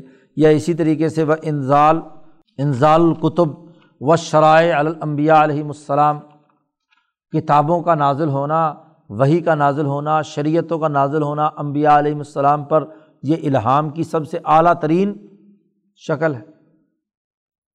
شاہ صاحب نے کہا، جہاں تک یہ الہام کا معاملہ ہے تارتن یقون للمبتلا و تارتن یقون الغیری ہی لی ہی کبھی یہ الہام ہوتا ہے، جو آدمی کسی کام میں مبتلا ہے، اس کے لیے۔ اور کبھی اس کے لیے کسی اور کو الہام ہوتا ہے کہ تم جاؤ اور فلاں آدمی کا فلانا کام کر دو۔ ضروری نہیں کہ جو مصیبت میں مبتلا ہوا ہے، اس کو براہ راست الہام ہو۔ کسی دوسرے کو کیا ہے؟ الہام ہوتا ہے، خیال آتا ہے۔ بالقرآن العظیم بینا انواع تدبیر بمالا مزید علیہ قرآن حکیم نے بہت ساری مثالیں بیان کی ہیں تدبیر کی کہ اس سے مزید اضافہ نہیں کیا جا سکتا کہ کس کس طریقے سے ہاں جی الہامات کے ذریعے سے چیزوں کے اندر تغیر و تبدل لایا جاتا ہے۔ خود قرآن نے کہا اوہا ربو کا علنحل ان تقیدی من الجبال بیوتن وغیرہ وغیرہ۔ شہد کی مکھی کو اللہ نے وہی کی کہ وہ اسی طرح جنگلوں، پہاڑوں پر جائے اور وہاں سے پھول چوسے اور لا کر شہد بنائے اور وہ شہد جو شفا الناس شفا اور نفع کا ہو۔ تو یہاں مکھی کو بھی کیا ہے؟ الہام ہوا انسانی فائدے کے لیے شہد بنانے کا۔ تو جو کائنات میں اللہ کی تدبیر اور سسٹم کام کر رہی ہے، اس تدبیر کے بنیادی اثاثی امور چار ہیں۔ قبض، بست، احالہ اور الہام۔ اور ان تمام کا تعلق ان قوتوں کے ساتھ ہے جو اس کائنات کے اندر جمادات، نباتات اور حیوانات، جن کو موالید کہا جاتا ہے، ان ان میں جو کار فرما قوتیں ہیں۔ جی۔ حیوانی قوت ہے، انسانی قوت ہے، جماداتی قوت ہے یا معدنی قوت ہے، تو ان کا ایک ایسا مطلوبہ نتائج مالا اعلیٰ یا مالا صافل کے فرشتے اس کے مطابق نتائج لینے کے لیے ان میں تدبیر کرتے رہتے ہیں۔ تو اللہ تعالیٰ کا جو ہدف ان کے ذمے لگتا ہے، اس کے مطابق وہ ان چاروں ٹولس کو جو بھی وہاں فٹ بیٹھتا ہو، مطلوبہ مقاصد حاصل کرنے کے لیے اس کے مطابق نتائج پیدا کرتا ہے۔ یاد رکھو جو غلط سسٹم ہے، وہ بھی انہیں چیزوں کو استعمال میں لاتا ہے۔ اس نے اپنے، جیسے اب یہ دجال ہے۔ تو دجال کے بارے میں جتنا اس کائنات میں پھیلنے کا اور کام کرنے کا عمل ہے، اس کا تعلق بھی اسی سے ہی ہے۔ نبی اکرم صلی اللہ علیہ وسلم نے فرمایا کہ اس دجال کے پاس جنت بھی ہوگی اور جہنم بھی ہوگی۔ اس نے ایک جنت جنت بنائی بھی ہوگی۔ دور سے لوگوں کو بڑا سر، سبز باغ اس جنت میں دکھائے گا۔ وہ کہے گا، مجھے خدا مانو تو اس جنت میں داخل کروں گا۔ اور اگر انہیں ایک جہنم بھی بنائی ہوئی ہوگی، اس میں بھڑکتی ہوئی آگ اور شعلے ہوں گے، اور وہ کہے گا کہ اگر تم نے مجھے نہ مانا تو اس جہنم میں داخل کروں گا۔ تو حضور صلی اللہ علیہ وسلم نے فرمایا کہ اگر تمہیں ایسی آزمائش آئے دجال کی طرف سے، تو اس کی جہنم منتخب کر لینا۔ کیونکہ اس کی جہنم جو ہے، وہ دراصل جنت ہے۔ اور اس کی جو جنت ہے، وہ دراصل کیا ہے؟ جہنم ہے۔ اس نے ملما کاری سے اس جنت کو ہاں جی جہنم ہاں جی ظاہر کر دیا۔ اس طرح کا اس نے کیا ہے، کام اور عمل کرے گا۔ اور اب تو وہ یہ جو ہولوگرافی وغیرہ اس کے ذریعے سے کچھ لوگوں نے کہا کہ جی یہ بھی کیا ہے۔ اسی کی اقسام میں سے ہے کہ اس ہولوگرافی کے ذریعے سے وہ جہنم کو جنت اور جنت کو جہنم بنا دے گا۔ جو بھی آپ تصویر سمجھیں تو اس کے نتیجے میں تو اب یہ تدبیر ہے۔ اب اس وہ ایک قوت کو کم کر رہا ہے، دوسری قوت کو۔ تو ہر شیطانی نظام بھی یہی چار کام کرتا ہے۔ اس کو جو مطلوبہ مقاصد لینے ہوتے ہیں، تو کس قوت کو بڑھانا ہے، کس مورے کو آگے بڑھانا ہے اور کس مورے کو کس حد تک بڑھانا ہے۔ دھرنا کہاں تک دلوانا ہے اور کہاں سے دھرنا اس کی اس کی روح قبض کر لینی ہے اور کس کو بست دے کر آگے پہنچانا ہے۔ تو سسٹم بھی اپنے مطلوبہ نتائج حاصل کرتا ہے۔ کس بندے کو کیا پھٹے پہ چڑھانا ہے اور کس بندے کو کیا ہے، چھڑوانا ہے۔ تو نظام کے مقاصد غلط ہوں یا صحیح نظام ان چاروں ٹولس کو استعمال میں لاتا ہے۔ لیکن اللہ تبارک و تعالیٰ کے پیش نظر کل انسانیت کی فلاح و بہبود اللہ کم تفلحون، تم کامیاب ہو جاؤ۔ تو انسانی فلاح اور بقا کے لیے اس کا مقصد اور ہدف عدل، انصاف اور اسی کے لیے امبیا کو وہی کی ہے۔ تو وہاں جو چیزیں استعمال ہوتی ہیں، یہ چاروں ان مطلوبہ مقاصد کو حاصل کرنے کے لیے فرشتے کام کرتے ہیں۔ اب فرشتوں کا جو ہاں جی سسٹم ہے اس کائنات کے اندر تو ان فرشتوں سے جو انسان اس دنیا میں مشابت اختیار کر کے تشب و بال ملکوت تو وہ مالا اعلیٰ کے فرشتوں سے مشابت اختیار کرے تو اعلیٰ بیوروکریسی کا حصہ بن جاتا ہے، جیسے امبیا اور مجدین اولیاء اللہ اور یا کم از کم جو اس سسٹم کے نچلا حصہ ہے، مالا صافل تو خیر کے وہ فرشتے تو ان کے ساتھ اپنی مناسبت یا تعلق پیدا کر کے اس ڈسپلن کو اپنے اندر پیدا کر لے۔ یہ ہے فرشتوں کی اتباع میں ان چاروں پہلوؤں کو بروئے کار لا کر انسانی فلاح و بہبود کا نظام قائم کرنا۔ تو یہ تیسرا بڑا بنیادی جو قاعدہ ہے وہ اتدبیر ہے یہ ترتیب وار معلوم ہوں تو پھر اگلی بات، اگلے تمام چیزیں چلیں گی۔ اور یہ جو تدبیر ہے، اس کو بھی بائبل بھی مانتی ہے، یہودی اور عیسائیوں کا بھی اتفاق ہے۔ ہاں جی آپ کے یہ جو ہاں جی ہندو مذاہب یا بدھ مذہب ہیں، ان کے یہاں بھی اس کائنات کی ایک ترتیب یا تنظیم یا نظام موجود ہے اور ہر عقل مند آدمی بھی اس کا انکار نہیں کر سکتا، بلکہ آج تو دنیا بھر کا ہر گرد و پیش کا سسٹم اس بات کا تقاضا کر رہا ہے کہ ایک کائنات کا بھی ایک عالمگیر نظام ہے۔ اس نظام کے بغیر تو کوئی چیز آگے نہیں چل سکتی۔ جب آپ یہاں تھوڑے سے ارادے اور تھوڑی سی افرادی استعداد اور صلاحیت کے ساتھ ایک سسٹم بنانے پر مجبور ہیں چاہے امریکہ بنائے، روس بنائے، چین بنائے، یہ ممالک اپنا سسٹم بنانے پر مجبور ہیں، تو یہ ساری کائنات کی ساری مخلوقات بغیر سسٹم کے کیسے ہو سکتی ہے؟ اس کا بھی تو ایک عالمگیر سسٹم اور نظام ہوگا۔ تو تین قاعدے یہاں پر اب تک اس باب کے اندر آ گئے آگے چوتھا قاعدہ اگلے باب میں۔ اللہ۔